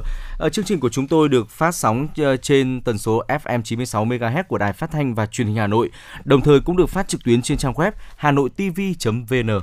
Và thưa quý vị, mở đầu chương trình ngày hôm nay chúng tôi xin được à, phép gửi đến những quý vị những thông tin đáng quan tâm ngay sau đây. Thưa quý vị là Chủ tịch nước Nguyễn Xuân Phúc đã gửi thư tới Tổng thống Hoa Kỳ Joe Biden cảm ơn chính phủ Hoa Kỳ đã hỗ trợ vaccine, thuốc, vật tư và trang thiết bị y tế để Việt Nam ứng phó với đại dịch COVID-19. Chủ tịch nước đánh giá cao những nỗ lực của chính quyền Tổng thống Biden nhằm tăng cường hợp tác với các nước giúp kiểm soát dịch COVID-19 và hỗ trợ thế giới vượt qua khó khăn của đại dịch COVID-19. Chủ tịch nước mong Hoa Kỳ sẽ tiếp tục hỗ trợ Việt Nam trong cuộc chiến với COVID-19 và công ty Pfizer sớm chuyển giao cho Việt Nam 31 triệu liều vaccine trong năm 2021, cùng 20 triệu liều vaccine để tiêm cho trẻ em từ 12 đến 18 tuổi, theo như cam kết từ Pfizer trong chuyến thăm của Chủ tịch nước Nguyễn Xuân Phúc tới trụ sở chính công ty Pfizer tại New York, Hoa Kỳ, nhân dịp dự Đại hội đồng Liên Hợp Quốc khóa 76 từ ngày 21 đến ngày 24 tháng 9 năm 2021. Thưa quý vị, chiều cùng ngày tại Viện Vệ sinh Dịch tễ Trung ương, lễ tiếp nhận 77 tủ lạnh trong tổng số 111 tủ lạnh âm sâu để bảo quản vaccine Pfizer do chính phủ Hoa Kỳ tài trợ thông qua Bộ Quốc phòng Hoa Kỳ đã diễn ra tại Viện Vệ sinh Dịch tễ Trung ương. Như vậy, tính đến nay, chính phủ Hoa Kỳ thông qua cơ chế COVAX đã hỗ trợ cho Việt Nam 8,5 triệu liều vaccine ngừa COVID-19, trong đó có 5 triệu liều vaccine Moderna và 3,5 triệu liều vaccine Pfizer, đồng thời viện trợ trực tiếp cho Việt Nam 1 triệu liều vaccine Pfizer, 77 tủ lạnh âm sâu để bảo quản vaccine. Thưa quý vị, tối qua, Phó Thủ tướng Vũ Đức Đam thay mặt chính phủ đã ký nghị quyết 128 ban hành quy định tạm thời thích ứng an toàn, linh hoạt, kiểm soát hiệu quả dịch COVID-19, gọi tắt là quy định. Nghị quyết nêu rõ khi áp dụng quy trị quy định này, tạm thời sẽ không áp dụng các quy định tại khoản 1, điều 1, Nghị quyết 86 của Chính phủ và các chỉ thị 15, 16 và 19. Trường hợp cần thiết phải áp dụng các biện pháp phòng chống dịch trên quy mô toàn tỉnh. Thành phố trực thuộc Trung ương cao hơn các biện pháp tại quy định này thì Chủ tịch Ủy ban nhân dân cấp tỉnh báo cáo Bộ Y tế, Thủ tướng Chính phủ. Quy định phân loại 4 cấp độ dịch COVID-19 gồm cấp 1 là nguy cơ thấp, bình thường mới, tương ứng với màu xanh, cấp 2 là nguy cơ trung bình tương ứng với màu vàng, cấp 3 là nguy cơ cao ứng với màu cam, cấp 4 là nguy cơ rất cao ứng với màu đỏ. Cấp độ dịch được phân loại dựa trên 3 tiêu chí gồm tỷ lệ ca mắc mới tại cộng đồng trên số dân trên thời gian, độ bao phủ vaccine, lưu ý nhóm tuổi có nguy cơ cao, tỷ lệ tiêm mũi thứ nhất, tỷ lệ tiêm đủ liều và khả năng thu dung điều trị của các tuyến. Lưu ý xác định rõ khả năng thu dung điều trị hiện có và kế hoạch bổ sung. Phạm vi đánh giá Phạm vi đánh giá cấp độ dịch được chia nhỏ theo quy mô cấp xã, quy định còn khuyến khích đánh giá từ phạm vi quy mô nhỏ nhất có thể là dưới xã dưới cấp xã nhằm đảm bảo linh hoạt, hiệu quả. Quy định nêu rõ Bộ Y tế là cơ quan à, hướng dẫn các tiêu chí, phương pháp đánh giá và xác định cấp độ dịch. Căn cứ vào hướng dẫn của Bộ Y tế, Ủy ban nhân dân tỉnh, thành phố quyết định chuyển đổi cấp độ dịch. Trong trường hợp nâng cấp độ dịch thì phải thông báo trước tối thiểu 48 giờ cho người dân, tổ chức, doanh nghiệp biết, có sự chuẩn bị trước khi áp dụng. Đặc biệt, ngoài các biện pháp được nêu trong quy định, các tỉnh, thành phố có thể linh hoạt áp dụng các biện pháp bổ sung cụ thể nhưng không trái với quy định của Trung ương, không gây ách tắc lưu thông hàng hóa, sản xuất, kinh doanh và đi lại, sinh hoạt của nhân dân. Trường hợp các quy định hướng dẫn của Trung ương không phù hợp, khả thi, các địa phương cần kịp thời báo cáo cơ quan ban hành quy định, hướng dẫn, cơ quan ban hành quy định hướng dẫn phải có chỉ đạo ngay để tháo gỡ vướng mắc, đồng thời nghiên cứu sửa đổi quy định, hướng dẫn. Thưa quý vị, theo quy định ở cấp độ 1, 2 và 3, việc đi lại của người dân đến từ các địa bàn có cấp độ dịch khác nhau sẽ không bị hạn chế. Riêng ở cấp độ 3 thì cần tuân thủ điều kiện về tiêm chủng, xét nghiệm theo hướng dẫn của Bộ Y tế. Nếu dịch ở cấp độ 4, việc đi lại sẽ bị hạn chế, người dân cần tuân thủ các điều kiện về tiêm chủng, xét nghiệm, cách ly theo hướng dẫn của Bộ Y tế.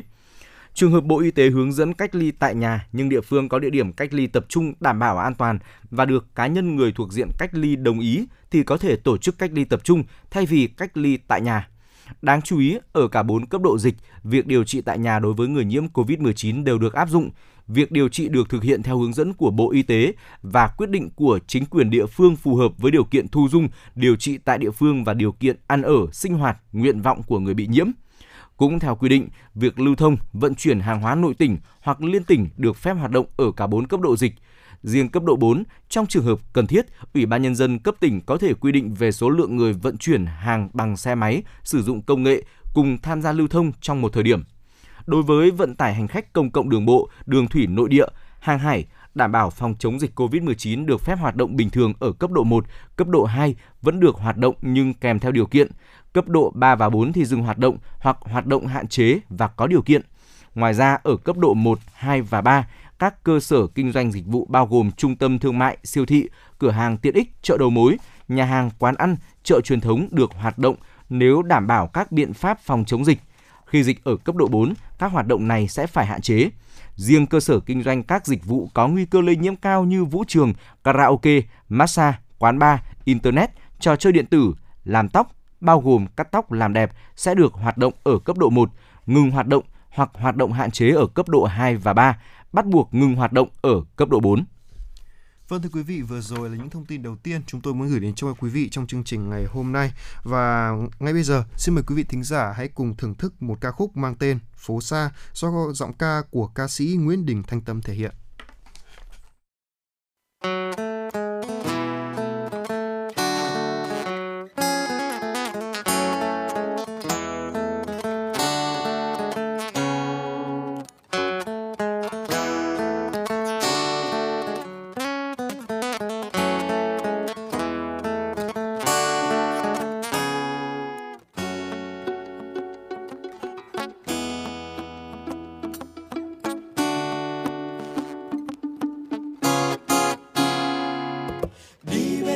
Chiều trên lối vắng, phố xa phố xa ngỡ như thật gần.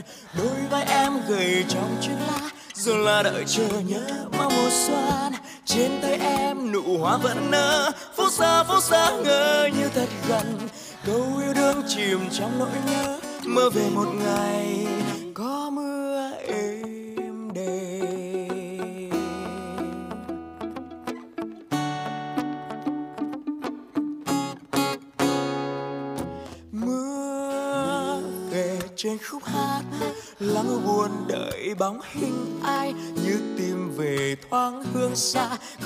giờ là kỷ niệm.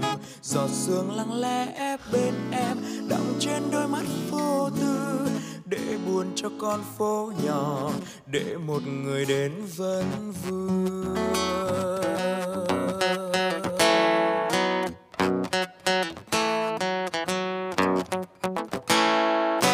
Đi bên em chiều trên lối vắng, phố xa phố xa ngỡ như thật gần.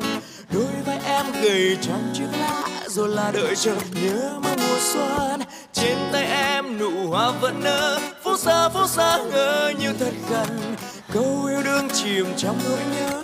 Mơ về một ngày, có mưa êm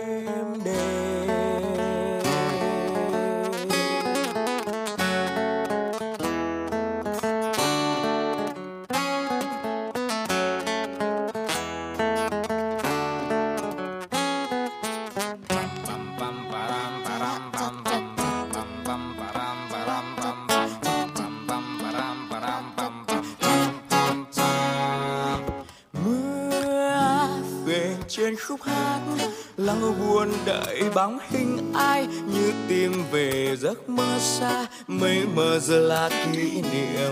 Mùa thu lặng lẽ trôi đi, mùa đông lạc giữa tình yêu, xuân về như con nắng hạ. Bốn mùa mưa vẫn đợi ai?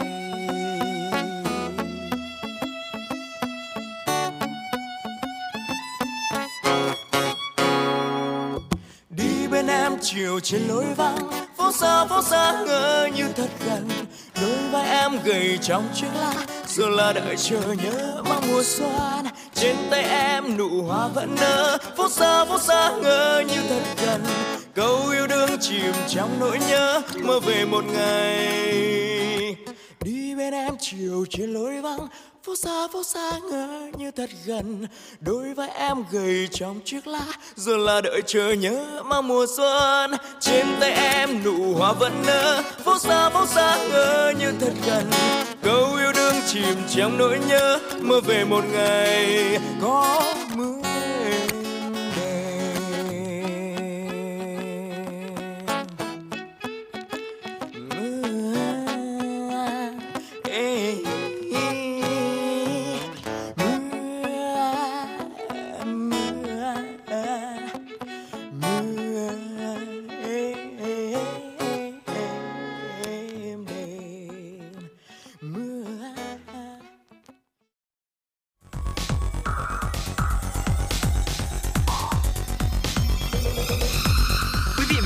Đang theo dõi kênh FM 96 MHz của đài phát thanh truyền hình Hà Nội. Hãy giữ sóng và tương tác với chúng tôi theo số điện thoại 024 3773 6688. FM 96 đồng hành trên mọi nẻo đường. Thưa quý vị thính giả, quay trở lại với chuyển động Hà Nội trưa. Xin mời quý vị tiếp tục đến với những thông tin mà phóng viên Thủy Chi mới thực hiện. Nhận lời mời của lãnh đạo và chính phủ Liên bang Nga, Thủ tướng Chính phủ Phạm Minh Chính sẽ, sẽ dự và phát biểu tại diễn đàn tuần lễ năng lượng Nga lần thứ tư với chủ đề Năng lượng thế giới, chuyển đổi để phát triển, diễn ra tại Moscow từ ngày 13 đến 15 tháng 10 năm 2021 theo hình thức ghi hình. Diễn đàn tuần lễ năng lượng Nga là sự kiện quan trọng về năng lượng, được tổ chức theo sáng kiến của chính phủ Nga từ năm 2017 nhằm thảo luận vấn đề phát triển và hợp tác quốc tế trong lĩnh vực năng lượng. Diễn đàn quy tụ lãnh đạo nhiều quốc gia, tổ chức quốc tế và doanh nghiệp lớn trong lĩnh vực năng lượng. Tham dự diễn đàn năm nay có Tổng thống Liên bang Nga Vladimir Putin cùng lãnh đạo nhiều quốc gia và tổ chức quốc tế. Thưa quý vị, vào tối ngày hôm qua, Thủ tướng Phạm Thủ tướng Chính phủ Phạm Minh Chính đã tham dự và phát biểu tại hội nghị trực tuyến Bộ trưởng và lễ khai mạc triển lãm thế giới số 2021 do Bộ Thông tin và Truyền thông phối hợp với Liên minh Viễn thông Quốc tế ITU tổ chức từ ngày 12 đến ngày 14 tháng 10 năm 2021. Đây là sự kiện lớn nhất trong lĩnh vực công nghệ thông tin truyền thông ICT được Liên minh Viễn thông Quốc tế tổ chức hàng năm. Sự kiện bao gồm hội nghị bộ trưởng, các hội nghị chuyên đề và triển lãm quốc tế về công nghệ, sản phẩm và dịch vụ số. Phát biểu khai mạc triển lãm thế giới số 2021, Thủ tướng Chính phủ Phạm Minh Chính cho rằng triển lãm thế giới số 2021 là cơ hội để giới thiệu các sản phẩm, dịch vụ, giải pháp công nghệ số của các tổ chức, doanh nghiệp đến từ nhiều quốc gia trên thế giới, đem lại những trải nghiệm độc đáo, thể hiện sự sẵn sàng, mức độ sáng tạo và sự chung tay hợp tác vì một thế thế giới số an toàn, hòa bình và thịnh vượng. Theo Thủ tướng, sự kiện này đã trở thành điểm hẹn của cộng đồng viễn thông và công nghệ thông tin, kết nối và thúc đẩy hợp tác giữa các nước thành viên của Liên minh Viễn thông Quốc tế. Thủ tướng mong muốn Liên minh Viễn thông Quốc tế sẽ tiếp tục hỗ trợ các nước thành viên đẩy nhanh tiến trình chuyển đổi số và thu hẹp khoảng cách số. Người đứng đầu chính phủ Việt Nam đã chia sẻ với hội nghị một số quan điểm và năm ưu tiên hợp tác trong thế giới số. Theo Thủ tướng Phạm Minh Chính, công cuộc chuyển đổi số để xây dựng một thế giới số không phải của riêng một quốc gia nào, tổ chức hay cá nhân nào mà cũng không phải là một quốc gia, tổ chức, cá nhân nào có thể đứng ngoài tiến trình chuyển đổi số của nhân loại. Đây là vấn đề toàn cầu nên cần phải có cách tiếp cận toàn cầu, góp sức toàn cầu hợp tác quốc tế về chuyển đổi số, nhất là trong Liên minh Viễn thông quốc tế, phải hướng đến mục tiêu xây dựng một thế giới số xanh hơn, toàn diện hơn, công bằng hơn cho tất cả mọi người và tất cả các quốc gia. Thủ tướng Phạm Minh Chính nhấn mạnh, thế giới số cần phải được xây dựng trên cơ sở đảm bảo chủ quyền số và an toàn an ninh mạng. Liên minh viễn thông quốc tế cần phát huy mạnh mẽ hơn vai trò là một uh, chuyên tổ chức chuyên ngành của Liên Hợp Quốc trong việc định hình khuôn khổ quốc tế về chủ quyền số và bảo đảm an ninh, an toàn mạng. Thưa quý vị, nhân kỷ niệm 17 năm Ngày Doanh nhân Việt Nam, Chủ tịch Quốc hội Vương Đình Huệ đã gặp mặt đoàn doanh nghiệp của Diễn đàn các nhà lãnh đạo doanh nghiệp Việt Nam và vinh danh các thương hiệu mạnh. Đây cũng là dịp để lắng nghe đề xuất của các doanh nhân, qua đó xây dựng chính sách pháp luật tốt hơn, lấy người dân và doanh nghiệp làm trung tâm vì lợi ích của người dân, doanh nghiệp. Lãnh đạo các tập đoàn, doanh nghiệp lớn của Việt Nam mong muốn Quốc hội, Chính phủ xem xét các chính sách giảm thuế thu nhập doanh nghiệp đặc biệt cho các đối tượng bị ảnh hưởng nặng nề của đại dịch, có các chính sách cơ chế đặc thù trong các ngành nghề cụ thể để phát triển hay phát huy hơn nữa vai trò giám sát của Quốc hội trong việc thực thi chính sách nhằm đảm bảo tạo thuận lợi cho doanh nghiệp, người lao động, tái phục hồi sản xuất, kinh doanh. Đánh giá cao những kiến nghị của các doanh nghiệp, Chủ tịch Quốc hội Vương Đình Huệ ghi nhận đội ngũ doanh nghiệp doanh nhân đã phát huy tinh thần đoàn kết, ý thức tự lực tự cường, chủ động sáng tạo, thích ứng với giai đoạn khó khăn, vượt qua những thách thức của đại dịch. Đặc biệt, nhiều doanh nghiệp doanh nhân đã không quên trách nhiệm với cộng đồng xã hội, chung tay hỗ trợ phòng chống đẩy lùi dịch bệnh. Chủ tịch Quốc hội đề nghị thời gian tới, doanh nhân, doanh nghiệp cần chủ động thích ứng thay đổi chiến lược, đổi mới mô hình kinh doanh, đổi mới công nghệ và cần có giải pháp căn cơ để đảm bảo an toàn nguồn lực lao động, đồng thời khẳng định đại dịch mang đến nhiều thách thức nhưng cũng có cả cơ hội mới cho sự phát triển và Quốc hội sẽ luôn đồng hành cùng doanh nghiệp. Chủ tịch Quốc hội kêu gọi các doanh nhân, doanh nghiệp tích cực hơn nữa nâng cao trình độ, kiến thức toàn diện, chú trọng phẩm chất đạo đức, ý thức công dân, trách nhiệm xã hội và tinh thần dân tộc, xây dựng tầm nhìn chiến lược, bản lĩnh, tư duy đột phá, dám nghĩ dám làm, dám đổi mới, nuôi dưỡng hoài bão lớn và khát vọng vươn lên để góp phần nâng cao chất lượng, hiệu quả, sức cạnh tranh, góp phần để đất nước phát triển nhanh, bền vững và bảo đảm độc lập tự chủ của nền kinh tế. Thưa quý vị, doanh nghiệp Việt, trách nhiệm và bản lĩnh vượt đại dịch là nội dung tọa đàm trực tuyến do báo Kinh tế Đô thị phối hợp với Hiệp hội Doanh nghiệp nhỏ và vừa thành phố Hà Nội tổ chức nhân kỷ niệm Ngày Doanh nhân Việt Nam 13 tháng 10. Đây cũng là diễn đàn để các nhà quản lý, chuyên gia, doanh nghiệp thành công chia sẻ kinh nghiệm với mong muốn cùng tìm ra giải pháp vượt qua giai đoạn khó khăn. Dịch bệnh bùng phát trở đi trở lại khiến nhiều doanh nghiệp cùng một lúc phải chịu ba áp lực lớn: phòng chống dịch, tổn thất kinh tế, hệ lụy về tâm lý xã hội. Tại buổi tọa đàm, các chuyên gia đã nhận định những thuận lợi, khó khăn cũng như đánh giá vai trò của cộng đồng doanh nghiệp trong đại dịch. Các ý kiến cũng đưa ra dự báo diễn biến, nhận định các kịch bản phục hồi nền kinh tế, đồng thời khuyến nghị doanh nghiệp cần làm gì để đón cơ hội phục hồi. Theo các diễn giả, thời gian qua, chính phủ, các bộ ngành và thành phố Hà Nội đã có nhiều giải pháp hỗ trợ, đồng hành cùng doanh nghiệp, từng bước tháo gỡ khó khăn. Tuy nhiên, về phía doanh nghiệp cũng cần phải thay đổi phương thức sản xuất kinh doanh, phương thức bán hàng.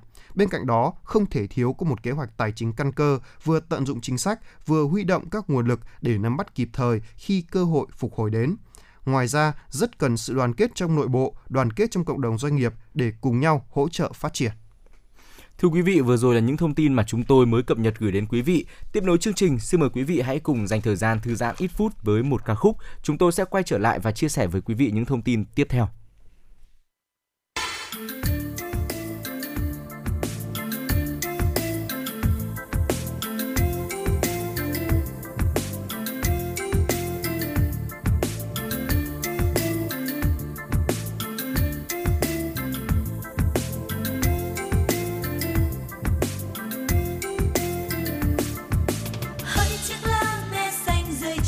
Dịu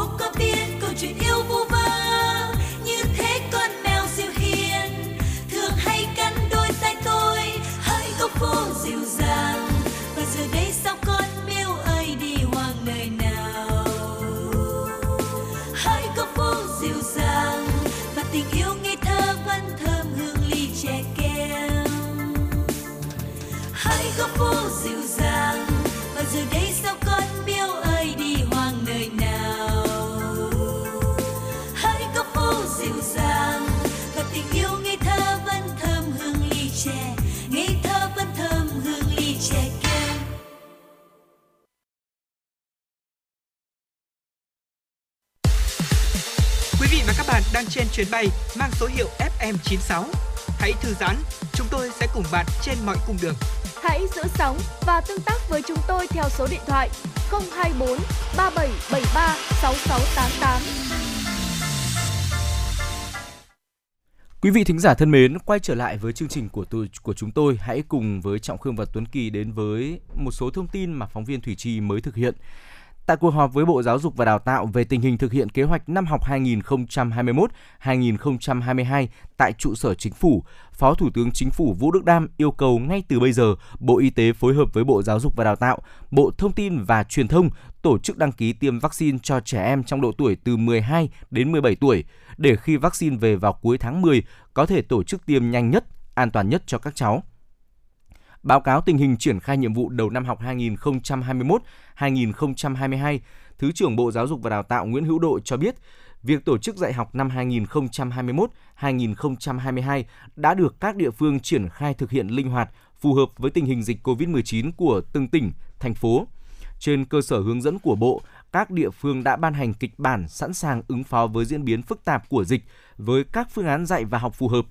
Tại cuộc họp, Bộ trưởng Bộ Giáo dục và Đào tạo Nguyễn Kim Sơn cho biết, thời điểm kết thúc năm học 2021-2022 sẽ linh hoạt. Đối với những nơi có dịch, tùy vào tình hình thực tế, có thể kết thúc năm học muộn hơn. Tuy nhiên, khi học sinh quay trở lại học trực tiếp, hình thức học trên truyền hình, học trực tuyến vẫn là công cụ để bổ trợ, củng cố, bồi dưỡng kiến thức, nâng cao khả năng tự học của học sinh. Việc ban hành chương trình học cốt lõi được áp dụng trong thời gian học trực tuyến cũng như học trực tiếp, sau đó mới củng cố, mở rộng kiến thức.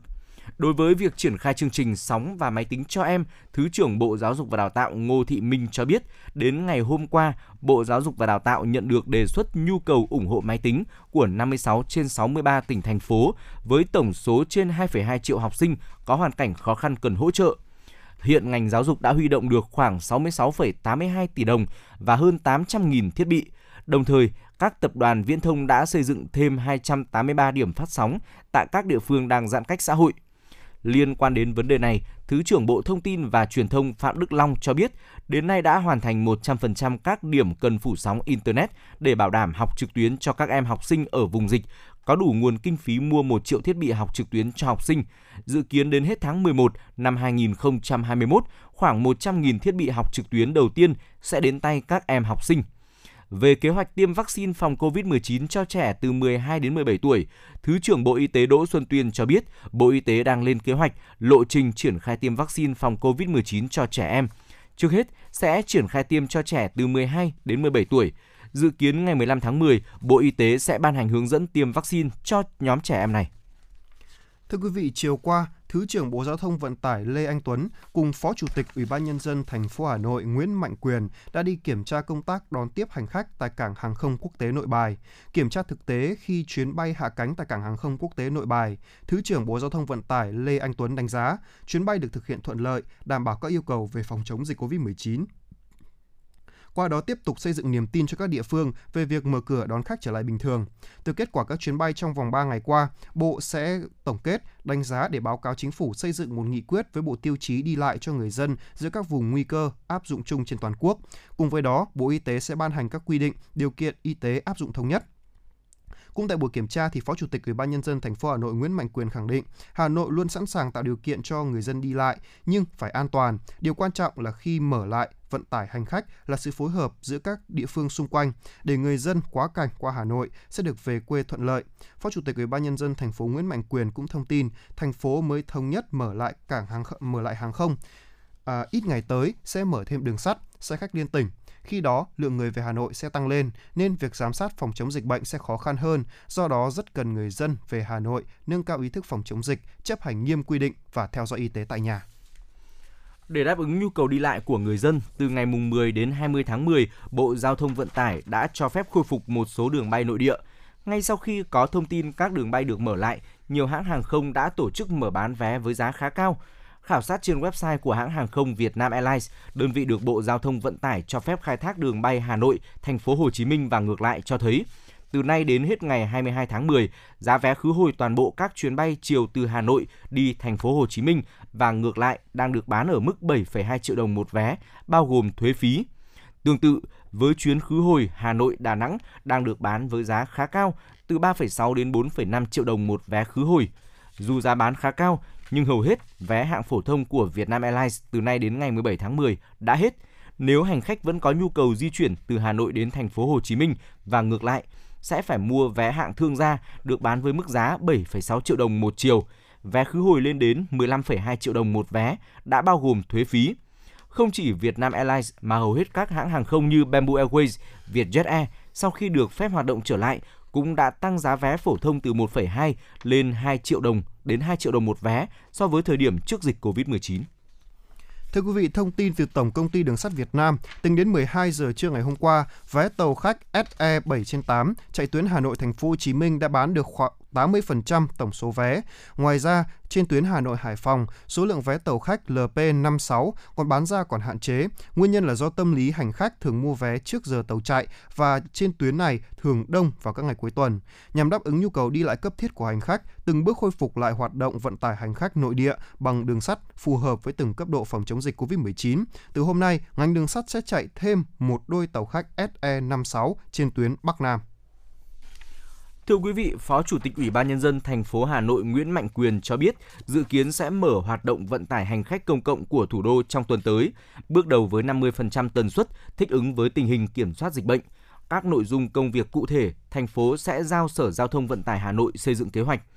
Sở Giao thông Vận tải Hà Nội trước đó có văn bản đề xuất Ủy ban nhân dân thành phố cho phép xe buýt được hoạt động với 50% biểu đồ chạy xe đã được Sở Giao thông Vận tải phê duyệt.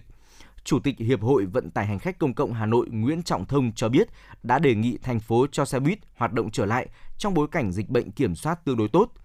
Việc nối lại các hoạt động vận tải hành khách cần làm theo trình tự, đầu tiên là xe buýt, tiếp đó là taxi, rồi mới đến xe khách nội tỉnh và xe khách liên tỉnh. Theo trình tự như vậy sẽ giúp các hoạt động vận tải hành khách được nối lại, công tác phòng chống dịch bệnh cũng được đảm bảo. Thưa quý vị, vào tối ngày hôm qua, ông Khổng Minh Tuấn, Phó Giám đốc Trung tâm Kiểm soát Bệnh tật CDC Hà Nội cho biết, Sở Y tế Hà Nội đã phát đi văn bản đề nghị Ủy ban Nhân dân các quận, huyện, thị xã chỉ đạo các xã, phường, thị trấn và các lực lượng liên quan tiếp nhận thông tin người dân trở về địa bàn và quản lý chặt chẽ, có thể treo biển tại cửa nhà với nội dung gia đình có người theo dõi sức khỏe phòng chống COVID-19. Tuy nhiên, việc treo biển là không bắt buộc. Ý tưởng ban đầu ngành y tế Hà Nội là để tăng cường giám sát cộng đồng. Theo ông Khổng Minh Tuấn, việc treo biển này xuất phát từ ý kiến tham mưu và sau đó ngành y tế đã thấy nội dung không phù hợp, kịp thời điều chỉnh. Hiện tại thành phố Hà Nội không yêu cầu người dân trở về từ thành phố Hồ Chí Minh treo biển trước nhà. Hiện thành phố Hồ Chí Minh yêu cầu người dân bay về từ thành phố Hồ Chí Minh phải theo dõi sức khỏe tại nhà, nơi lưu trú trong vòng 7 ngày kể từ khi trở về Hà Nội. À, thực hiện thông điệp 5K, xét nghiệm vật chất di truyền ARN hoặc là xét nghiệm nhanh kháng nguyên mẫu đơn hai lần vào ngày đầu tiên và ngày thứ bảy. Trường hợp có kết quả xét nghiệm dương tính với SARS-CoV-2 sẽ được xử lý theo quy định. Và thưa quý vị, ờ, bây giờ thì chúng ta sẽ cùng dành thời lượng để thư giãn với một ca khúc có tựa đề Hoa sữa. Chúng tôi sẽ quay trở lại với những nội dung tiếp theo.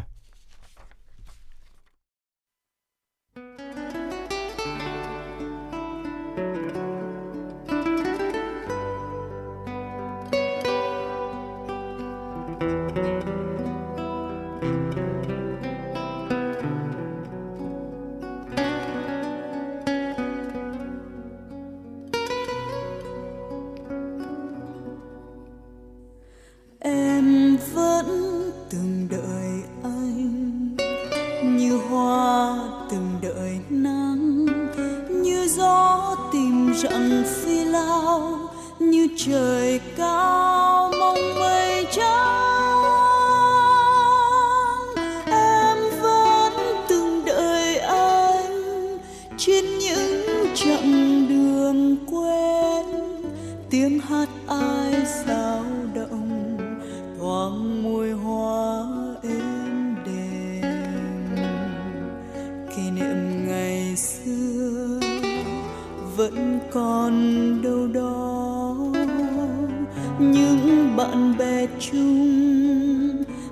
Con đường nhỏ hoa xưa vẫn ngọt ngào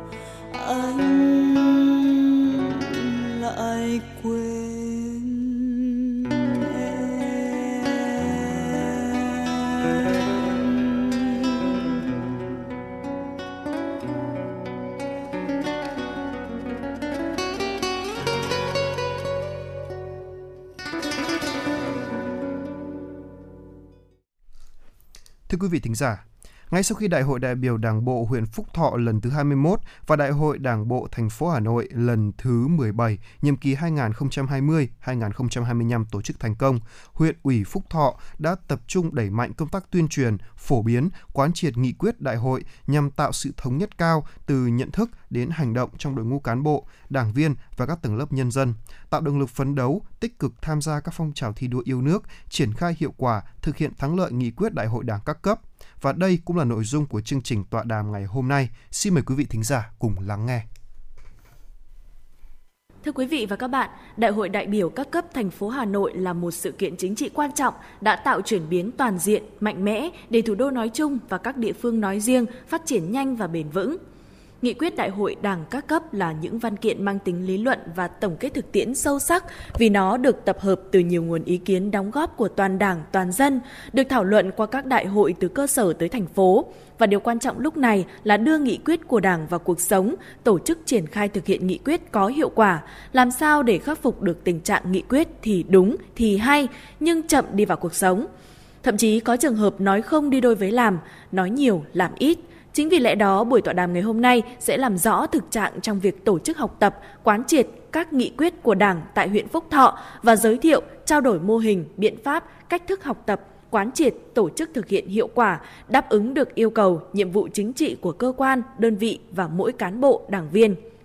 Từ đó đề xuất những giải pháp hay, cách làm sáng tạo trong tổ chức học tập, quán triệt các nghị quyết của Đảng. Và để cùng chúng tôi đánh giá phân tích về chủ đề này thì xin được trân trọng giới thiệu các vị khách mời của chúng ta. Xin được trân trọng giới thiệu đồng chí Đoàn Tuấn Anh, Phó Bí thư Thường trực huyện ủy Phúc Thọ, đồng chí Tô Văn Sáng, trưởng ban tuyên giáo huyện Phúc Thọ, đồng chí Nguyễn Đăng Binh, Bí thư Đảng ủy xã Thanh Đa và đồng chí Nguyễn Thị Nga, Phó Bí thư Thường trực Đảng ủy xã Tích Giang.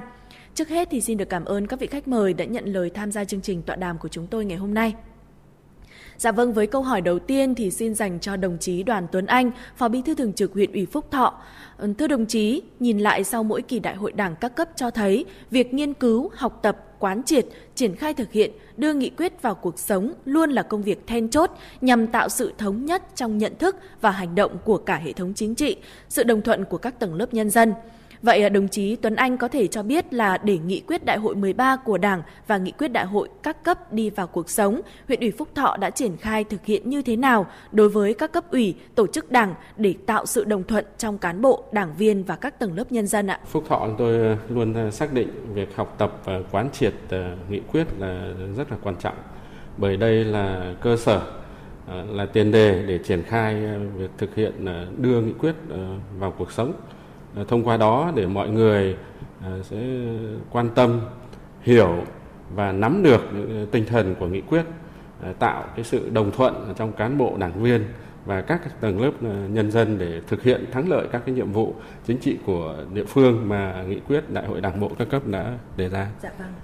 Trên cơ sở xác định như vậy thì những năm qua huyện Phúc Thọ luôn quan tâm công tác triển khai học tập quán triệt nghị quyết đại hội đảng các cấp một cách bài bản nghiêm túc. Cụ thể đó là ngay từ đầu nhiệm kỳ thì huyện ủy đã chỉ đạo các cấp ủy các tổ chức đảng người đứng đầu cấp ủy các cấp trực tiếp lãnh đạo chỉ đạo chủ trì và chịu trách nhiệm về chất lượng nghiên cứu học tập quán triệt tuyên truyền nghị quyết đại hội đảng các cấp. À, chỉ đạo các tổ chức đảng các cơ sở đảng các cơ quan đơn vị phải chủ động và sớm xây dựng các cái chương trình hành động kế hoạch thực hiện nghị quyết phải sát với chức năng, nhiệm vụ ờ, và đặc điểm, tình hình của từng cơ quan, đơn vị. Ờ, trên cơ sở hướng dẫn của thành phố thì căn cứ vào tình hình thực tiễn của địa phương ờ, huyện và các cái tổ chức cơ sở đảng trực thuộc đã xây dựng kế hoạch học tập, quán triệt, triển khai nghị quyết đảm bảo sát thực và phù hợp với thực tế, thực tiễn và cái điều kiện của từng địa phương và cơ quan đơn vị. Dạ vâng, qua phần chia sẻ của ông Đoàn Tuấn Anh thì có thể thấy là bài toán đầu tiên đặt ra với các cấp ủy và mỗi cán bộ, đảng viên là phải nắm vững, hiểu đúng về nghị quyết đại hội đảng bộ các cấp để thực hiện và vận dụng đúng đắn sáng tạo. Vậy à, đồng chí Tô Văn Sáng có thể cho biết thêm là về công tác tuyên truyền sau đại hội đã được triển khai như thế nào để nghị quyết thực sự đi vào cuộc sống ạ? Xác định công tác tuyên truyền luôn phải đi trước một bước thì Phúc Thọ đã triển khai công tác tuyên truyền nghị quyết đại hội đại biểu toàn quốc lần thứ 13 của Đảng và đại hội Đảng các cấp được tiến hành thường xuyên, toàn diện, đồng bộ, thống nhất, kịp thời bằng các hình thức phong phú và phù hợp. À, chúng tôi đã xây dựng các chuyên mục đại hội Đảng các cấp trên cổng thông tin điện tử, rồi tuyên truyền trực quan qua hệ thống băng rôn, khẩu hiệu, pano, rồi à, thường xuyên đưa tin bài trong bản tin Phúc Thọ ngày nay là tài liệu à, sinh hoạt chi bộ Đảng hàng tháng tuyên truyền qua tổ chức hội nghị báo cáo viên hàng quý để phát huy vai trò tuyên truyền qua đội ngũ báo cáo viên, tuyên truyền viên, cộng tác viên dư luận xã hội. À, rồi tuyên truyền qua hệ thống truyền thanh từ huyện đến cơ sở cũng góp phần quan trọng trong tuyên truyền triển khai nghị quyết đại hội Đảng à, thông qua các bản tin và các chương trình phát sóng. Các buổi học tập quán triệt nghị quyết của Đảng từ huyện đến cơ sở thì đều được truyền thanh trực tiếp đến đông đảo nhân dân. À, đặc biệt, à, Phúc Thọ đã phát huy tốt vai trò tuyên truyền của hai trang fanpage trên mạng xã hội của huyện và 21 nhóm tuyên truyền trên mạng xã hội của các xã thị trấn.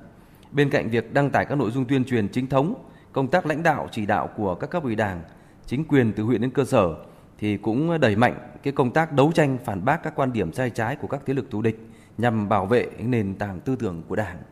Vâng, xin được cảm ơn những chia sẻ của đồng chí. Và bây giờ thì tôi cũng rất muốn nghe chia sẻ của đồng chí Nguyễn Đăng Binh, Bí thư Đảng ủy xã Thanh Đa và đồng chí Nguyễn Thị Nga, Phó Bí thư Đảng ủy xã Tích Giang về việc triển khai thực hiện nghị quyết Đại hội Đảng bộ các cấp tại địa phương của mình. À, trước tiên thì xin mời đồng chí Nguyễn Thị Nga. Vâng, ờ, sau khi tiếp thu các văn bản chỉ đạo của huyện ủy Phúc Thọ thì Đảng bộ xã Tích Giang chúng tôi cũng đã xác định rõ các cái nhóm nhiệm vụ trọng tâm trong việc nghiên cứu học tập quán triệt, tuyên truyền và triển khai thực hiện nghị quyết. Thế và trong đó thì trước hết là việc nghiên cứu, học tập, quán triệt, tuyên truyền và triển khai thực hiện nghị quyết đại hội đảng bộ các cấp là công việc thường xuyên và phải được thực hiện một cách nghiêm túc, bài bản, khoa học trong suốt cả nhiệm kỳ. Coi đây là một nhiệm vụ trọng tâm của năm 2021 và là đợt sinh hoạt chính trị sâu rộng để mỗi cán bộ đảng viên đều nắm vững và thực hiện đúng đắn sáng tạo nghị quyết của đảng bộ các cấp, tạo sự chuyển biến rõ rệt về nhận thức, thống nhất ý chí hành động trong toàn đảng, sự đồng thuận cao trong nhân dân, thế và phát huy tinh thần yêu nước, ý chí tự lực tự cường, sức mạnh đại đoàn kết toàn dân để thực hiện thắng lợi nghị quyết đại hội đảng bộ các cấp. Thế và việc tổ chức học tập, nghiên cứu, quán triệt, tuyên truyền nghị quyết đại hội 13 của Đảng và nghị quyết đại hội đảng bộ các cấp đã được Đảng ủy quan tâm tổ chức thực hiện một cách nghiêm túc bằng nhiều hình thức phù hợp như là trực tuyến, trực tiếp, thế và tỷ lệ đảng viên tham gia học tập đạt từ 95 đến 98%. Thế và công tác tuyên truyền cũng được chú trọng thực hiện thông qua các cái hội nghị sơ kết, tổng kết, nhiệm vụ uh, triển khai tháng, quý. Thế và tại các cái hội nghị sinh hoạt tri bộ. Thế và do ảnh hưởng của đại dịch Covid-19 diễn biến hết sức phức tạp nên Đảng ủy cũng đã tập trung chỉ đạo tuyên truyền trên đài truyền thanh, trên trang fanpage diễn đàn Tích Giang với 4.000 thành viên theo dõi. Thế và qua đó thì các cán bộ, đảng viên, công chức, viên chức cũng đã nhận thức đầy đủ về nội dung của các nghị quyết. Thế và đối với đảng ủy thì đã ban hành được các cái văn bản như là chương trình toàn khóa, chương trình công tác, chương trình kiểm tra giám sát năm. Thế và chỉ đạo Ủy ban nhân dân xã xây dựng các cái văn bản kế hoạch, quy hoạch đề xuất nhiệm vụ triển khai thực hiện các cái đề án kế hoạch chương trình để thực hiện trong giai đoạn 2020-2025. Thế và trong năm 2020 và 9 tháng đầu năm 2021 thì được sự chỉ đạo sát sao của huyện ủy, đảng ủy đã lãnh đạo chỉ đạo các ngành thực hiện tốt việc tham mưu và tổ chức thực hiện nghị quyết đại hội đảng bộ các cấp. Thế và huy động nhân lực, nguồn lực phòng chống uh, dịch COVID-19 hiệu quả thế và tổ chức chiến dịch uh, lấy mẫu xét nghiệm PCR thế và chiến dịch tiêm vaccine toàn dân đảm bảo an toàn hiệu quả bảo vệ an toàn sức khỏe cho nhân dân đáp ứng được yêu cầu của mục tiêu kép vừa chống dịch vừa phát triển kinh tế xã hội nên tình hình kinh tế xã hội của xã cũng đã đạt được nhiều kết quả quan trọng. Dạ, vâng ạ. Cụ thể 9 tháng đầu năm thì ờ, mặc dù do ảnh hưởng của đại dịch Covid-19 ờ, song song với nhiệm vụ chống dịch thì các cái nhiệm vụ được thực hiện khẩn trương ngay từ những ngày đầu tháng đầu. Thế và kỷ luật kỷ cương hành chính thì được thực hiện nghiêm túc. Sản xuất nông nghiệp, đề án chuyên canh hoa cây cảnh của xã thì tiếp tục phát triển. Thế và sản xuất công nghiệp, tiểu thủ công nghiệp thì có mức tăng trưởng khá. Về văn hóa, văn nghệ, thể dục, thể thao, ờ, giáo dục, y tế thì tiếp tục phát triển và đổi mới. Thế và chế độ chính sách đối với các đối tượng thụ hưởng thực hiện đúng đủ kịp thời công tác ờ, tiếp dân và giải quyết đơn thư của công dân thì có chuyển biến tích cực. Thế và tình hình an ninh chính trị thì được giữ vững, trật tự an toàn xã hội được đảm bảo, quốc phòng được củng cố. Thế và công tác xây dựng đảng, ờ, xây dựng hệ thống chính trị thì tiếp tục được tăng cường, năng lực lãnh đạo, sức chiến đấu của các tri bộ được nâng lên. Thế và đặc biệt là Đảng ủy cũng đã lãnh đạo tổ chức thành công cuộc bầu cử đại biểu Quốc hội khóa 15 và đại biểu Hội đồng Nhân dân các cấp nhiệm kỳ 2021-2026. Dạ. dạ vâng, xin được cảm ơn những chia sẻ của đồng chí. Và bây giờ thì tôi cũng rất muốn nghe những ý kiến của đồng chí Nguyễn Văn Binh ạ. Đại hội Đảng bộ các cấp là đợt sinh hoạt chính trị có ý nghĩa quan trọng nhất của Đảng để đánh giá kết quả lãnh đạo, chỉ đạo và tổ chức thực hiện nghị quyết trong một nhiệm kỳ. Đồng thời đề ra các cái chủ trương giải pháp có tính thực tiễn cao, phù hợp với giai đoạn phát triển của nhiệm kỳ mới – Chính vì vậy, ngay sau Đại hội Đảng bộ các cấp thành công đã ban hành nghị quyết lãnh đạo của nhiệm kỳ mới, thì việc đầu tiên của cấp ủy là xây dựng các chương trình, kế hoạch để triển khai quán triệt và tổ chức thực hiện một cách đồng bộ, rộng khắp trong cả hệ thống chính trị và các tầng lớp nhân dân nhằm đưa nghị quyết đến được với người dân để nhân dân hiểu, đồng thuận và cùng thực hiện thắng lợi nghị quyết. Như vậy thì nghị quyết mới thực sự đi vào cuộc sống của nhân dân.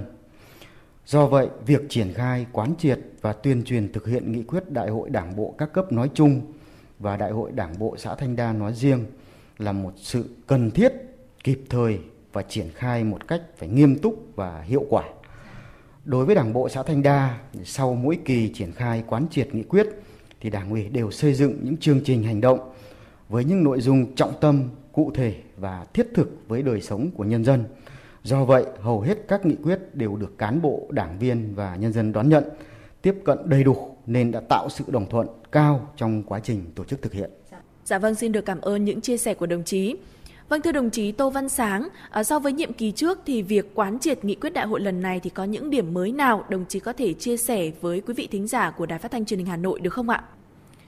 Ờ, diễn biến phức tạp của đại dịch Covid-19 đã ảnh hưởng rất lớn tới đời sống xã hội nói chung và đặc biệt là công tác tuyên truyền, quán triệt, triển khai học tập nghị quyết đại hội đảng các cấp.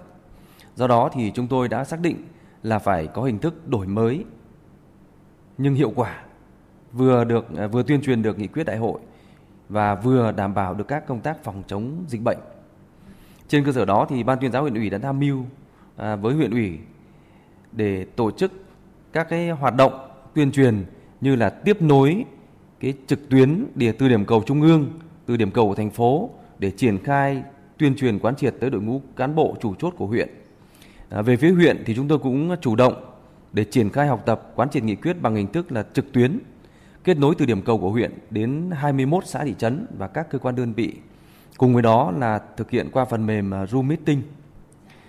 À, chúng tôi chủ động biên tập các tài liệu hỏi đáp về nghị quyết với à, phương châm là ngắn gọn, rõ ràng, dễ hiểu để cán bộ, đảng viên dễ học tập, dễ tìm hiểu, dễ tra cứu. Thì trong đó chúng tôi xây dựng hai cuốn tài liệu là cuốn tài liệu hỏi đáp nghị quyết Đại hội Đảng bộ huyện Phúc Thọ lần thứ 21 và cuốn hỏi đáp nghị quyết Đại hội Đảng toàn quốc lần thứ 13 10 chương trình công tác của Thành ủy Hà Nội khóa 17 và 6 chương trình công tác của huyện ủy Phúc Thọ khóa 21. À, ờ, cuốn tài liệu thì được sử dụng trong sinh hoạt tri bộ, trong tuyên truyền phổ biến quán triệt trong nhân dân. Qua đó thì giúp các cấp ủy, cán bộ, đảng viên, nhân dân học tập nắm vững được à, dễ dàng, được sâu và trong cái điều kiện tình hình dịch bệnh à, không có điều kiện để tổ chức các hội nghị đông người thì cái việc có tài liệu đến tay cán bộ đảng viên để nghiên cứu để tìm hiểu thì cũng à, giúp cho nghị quyết của Đảng là sớm đi vào cuộc sống. Vâng như vậy là công tác tuyên truyền sẽ tập trung vào những nội dung trọng tâm nào, đồng chí có thể chia sẻ rõ hơn được không ạ? Ờ, xác định việc tuyên truyền quán triệt nghị quyết không chỉ được ờ, thực hiện trong năm đầu tiên của nhiệm kỳ mà phải được triển khai sâu rộng liên tục trong suốt cả nhiệm kỳ. Trong đó thì chú trọng những nội dung trọng tâm như là nội dung cơ bản cốt lõi trong các nghị quyết đại hội đảng các cấp, các chương trình công tác, chương trình hành động cụ thể hóa nghị quyết, tập trung tuyên truyền nhóm mục tiêu chỉ tiêu giải pháp theo từng nhóm vấn đề, từng lĩnh vực cụ thể. Để sớm đưa nội dung nghị quyết vào thực tiễn cuộc sống, nói đôi với làm, thấm nhuần sâu sắc lời dạy của Bác Hồ là kế hoạch 10 thì biện pháp phải 20 phần và quyết tâm thì phải 30 phần. Cần chú trọng đến nguyện đến việc tuyên truyền các kế hoạch, đề án, chuyên đề hàng năm để cụ thể hóa nghị quyết và thông qua đó thì phát huy sức mạnh của các tầng lớp nhân dân trong thực hiện nhiệm vụ chính trị từ địa phương từ cơ quan đơn vị. Quá trình tuyên truyền gắn với kịp thời giải đáp những nội dung cán bộ, đảng viên và nhân dân còn băn khoăn, vướng mắc, kịp thời chấn chỉnh, uốn nắn những trường hợp nhận thức ừ, chưa đúng, chưa đầy đủ, rồi chủ động định hướng dư luận, tạo sự đồng thuận xã hội và kiên quyết đấu tranh phản bác ờ, các quan điểm sai trái, thù địch, xuyên tạc. À, thưa đồng chí Đoàn Tuấn Anh thân mến, Thành ủy Hà Nội thì đã có chọn chủ đề năm 2021 là kỷ cương, trách nhiệm, hành động, sáng tạo, phát triển. Vậy đồng chí có thể cho biết là huyện Phúc Thọ đã triển khai tổ chức thực hiện chủ đề năm 2021 của Thành ủy Hà Nội như thế nào ạ? Vâng, à, huyện Phúc Thọ à, đã chủ động à, ban hành các cái văn bản chỉ đạo về việc tăng cường kỷ luật, kỷ cương hành chính trong việc thực hiện nhiệm vụ à, đảm bảo nguyên tắc tập trung, thống nhất, xuyên suốt, dứt khoát, quyết liệt, hiệu quả và đề cao hơn nữa cái trách nhiệm cá nhân của người đứng đầu các cơ quan đơn vị và các đặc biệt là các xã thị trấn,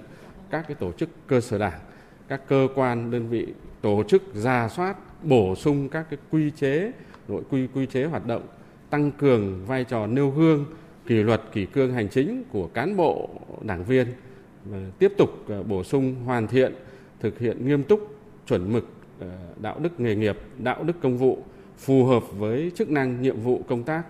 Trong đó thì chú trọng xây dựng cái hệ thống chuẩn mực về các mối quan hệ của cán bộ đảng viên với tổ chức và nhân dân nhằm đổi mới tác phong công tác.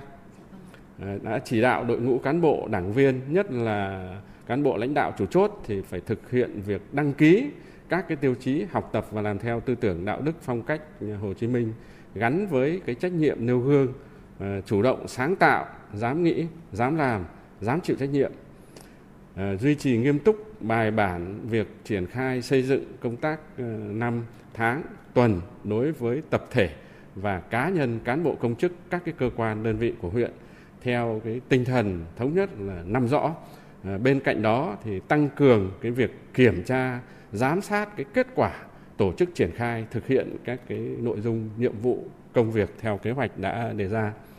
À, định kỳ hàng tháng thì các cấp ủy, tổ chức đảng, lãnh đạo cơ quan đơn vị tổ chức việc đánh giá việc thực hiện kỷ luật, kỷ cương hành chính, đạo đức, công vụ đối với đội ngũ cán bộ công chức viên chức gắn với cái việc là biểu dương à, phê bình nghiêm túc à, gắn với đánh giá trách nhiệm thực hiện kỷ luật, kỷ cương hành chính, đạo đức, công vụ với đánh giá xếp loại tổ chức đảng đảng viên, tập thể các cơ quan, đơn vị, cá nhân, cán bộ công chức và viên chức hàng tháng và cả năm Vậy thì địa phương đã triển khai cụ thể phần việc này ra sao? À, xin mời những chia sẻ đến từ đồng chí Nga. Vâng, sau khi nghe tiếp thu các cái văn bản chỉ đạo của các cấp ủy về thực hiện chủ đề năm 2021, kỷ cương, trách nhiệm, hành động, sáng tạo và phát triển, thì Đảng ủy xã Tích Giang cũng đã bám sát các cái nội dung của chủ đề, thế và lựa chọn nội dung phù hợp, thống nhất để ban hành nghị quyết, tập trung lãnh đạo, chỉ đạo, thực hiện các cái nhiệm vụ trọng tâm năm 2021. Đó là thứ nhất là chỉ đạo điều hành quyết liệt có trọng tâm trọng điểm đó là tập trung chỉ đạo tổ chức thành công cuộc bầu cử đại biểu Quốc hội khóa 15, đại biểu Hội đồng Nhân dân các cấp nhiệm kỳ 2021-2026. Thế và tập trung quán triệt triển khai thực hiện 10 chương trình công tác toàn khóa của thành ủy, 6 chương trình công tác toàn khóa của huyện ủy, thế và 3 chương trình toàn khóa của đảng ủy. Dạ vâng ạ. Tập trung phục hồi phát triển kinh tế, lãnh đạo công tác chuyển đổi cơ cấu cây trồng, tạo điều kiện cho nhân dân phát triển, mở rộng diện tích theo đề án chuyên canh hoa cây cảnh 86,5 ha.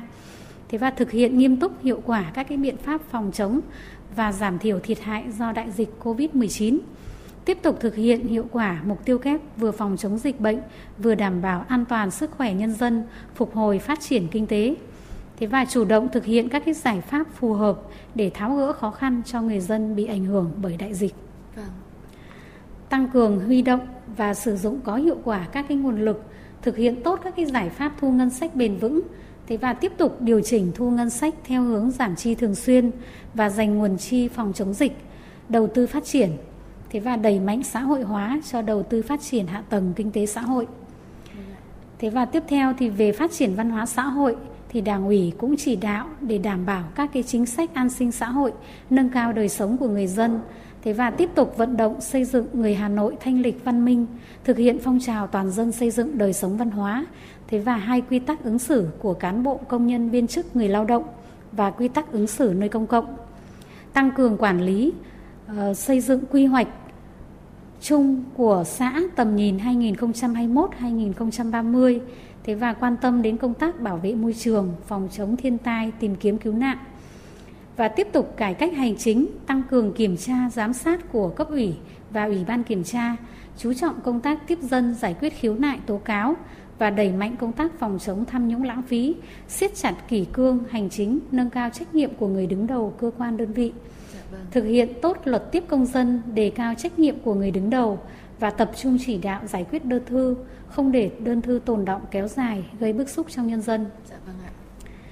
Về công tác quốc phòng địa phương và an ninh chính trị thì luôn đảm bảo trật tự an toàn, thế và xây dựng các cái phương án kế hoạch bảo vệ tuyệt đối an ninh an toàn cho cuộc bầu cử đại biểu Quốc hội khóa 15 và đại biểu Hội đồng nhân dân các cấp nhiệm kỳ 2021-2026. Thế và xử lý các cái vi phạm quy định trong ờ, công tác phòng chống dịch.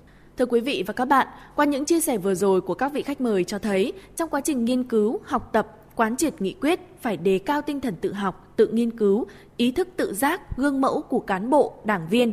Ngoài ra thì cần tăng cường kiểm tra, giám sát, đánh giá chất lượng nghiên cứu, học tập, quán triệt nghị quyết đại hội, khắc phục triệt để bệnh hình thức, qua loa, đại khái. Quá trình hiện thực hóa nghị quyết vào đời sống, các cấp ủy, tổ chức đảng phải tập trung xây dựng các kế hoạch, dự án, đề án khả thi sát với điều kiện thực tế của từng cơ quan, đơn vị, địa phương, định lượng được kết quả, Mỗi chương trình đề án cần có kế hoạch thực hiện với tiến độ rõ ràng, có sự phân công lãnh đạo, chỉ đạo, đôn đốc, điều hành gắn với trách nhiệm cụ thể của tập thể và từng cá nhân liên quan. Nói như Chủ tịch Hồ Chí Minh thì kế hoạch 1, biện pháp 10, quyết tâm phải 230, muốn lãnh đạo đúng thì phải tổ chức sự thi hành đúng. Cùng với đó là xây dựng các phong trào thi đua thiết thực, hiệu quả trong các cấp, các ngành, thúc đẩy tinh thần chủ động, đổi mới, sáng tạo, sớm đưa nghị quyết vào cuộc sống, tập trung giải quyết tốt các vấn đề cấp bách, cốt yếu đối với nhân dân. Mỗi cán bộ, đảng viên cũng cần coi đợt học tập chính trị sâu rộng lần này chính là cơ hội tự nâng cao trình độ bản thân, từ đó đóng góp cho sự phát triển của mỗi cơ quan, đơn vị, địa phương. Một lần nữa, xin được cảm ơn các vị khách mời đã tham gia chương trình của chúng tôi ngày hôm nay. Cảm ơn quý vị và các bạn đã đồng hành với chúng tôi trong chương trình. Hẹn gặp lại trong chương trình sau.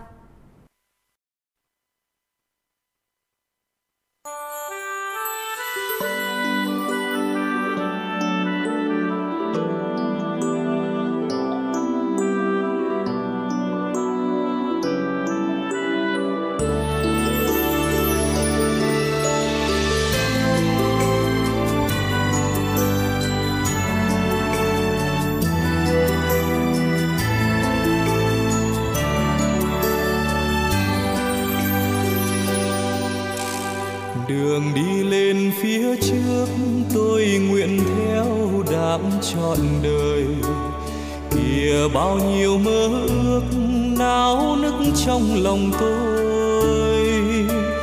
Đàng của tôi ơi, người là vầng dương soi sáng đời tôi, dẫn lối tôi đi vượt muôn trùng sóng, và trong cánh tôi bay tới đỉnh cao toàn thắng. Cả non sông thống nhất, nắng hồng lung linh những chân trời.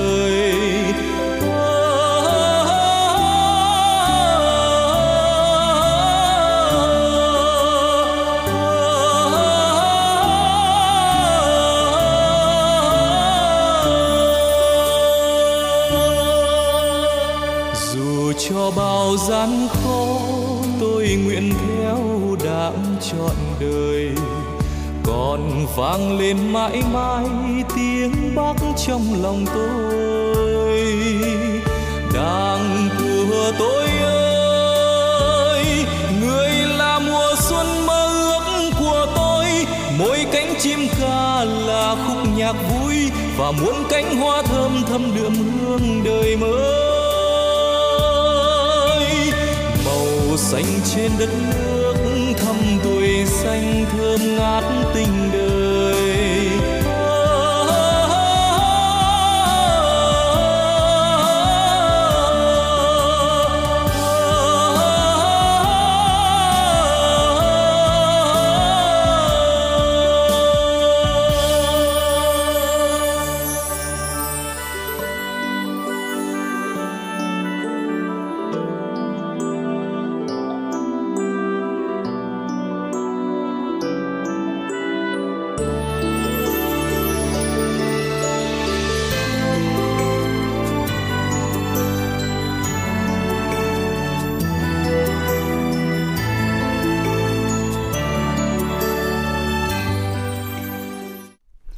Quý vị thính giả, đến đây thì thời lượng của chuyển động Hà Nội trưa cũng đã hết. Quý vị và các bạn hãy ghi nhớ số điện thoại đường dây nóng của chương trình là 0243 773 6688. Vâng, chúng tôi xin được nhắc lại số điện thoại đường dây nóng của chương trình là 024 3773 6688. Hãy tương tác với chúng tôi để chia sẻ những vấn đề mà quý vị và các bạn đang quan tâm, những điều cần chia sẻ và cả những mong muốn được gửi tặng một quà tặng âm nhạc cho bạn bè và người thân quý vị nhé. Thưa quý vị, chương trình hôm nay xin được kết thúc tại đây. Chịu trách nhiệm nội dung Phó Tổng biên tập Nguyễn Tiến Dũng, tổ chức sản xuất Lê Xuân Luyến, biên tập Trà My, MC Trọng Khương Tuấn Kỳ, thư ký Kim Dung cùng kỹ thuật viên Bích Hoa thực hiện. Xin chào tạm biệt và hẹn gặp lại.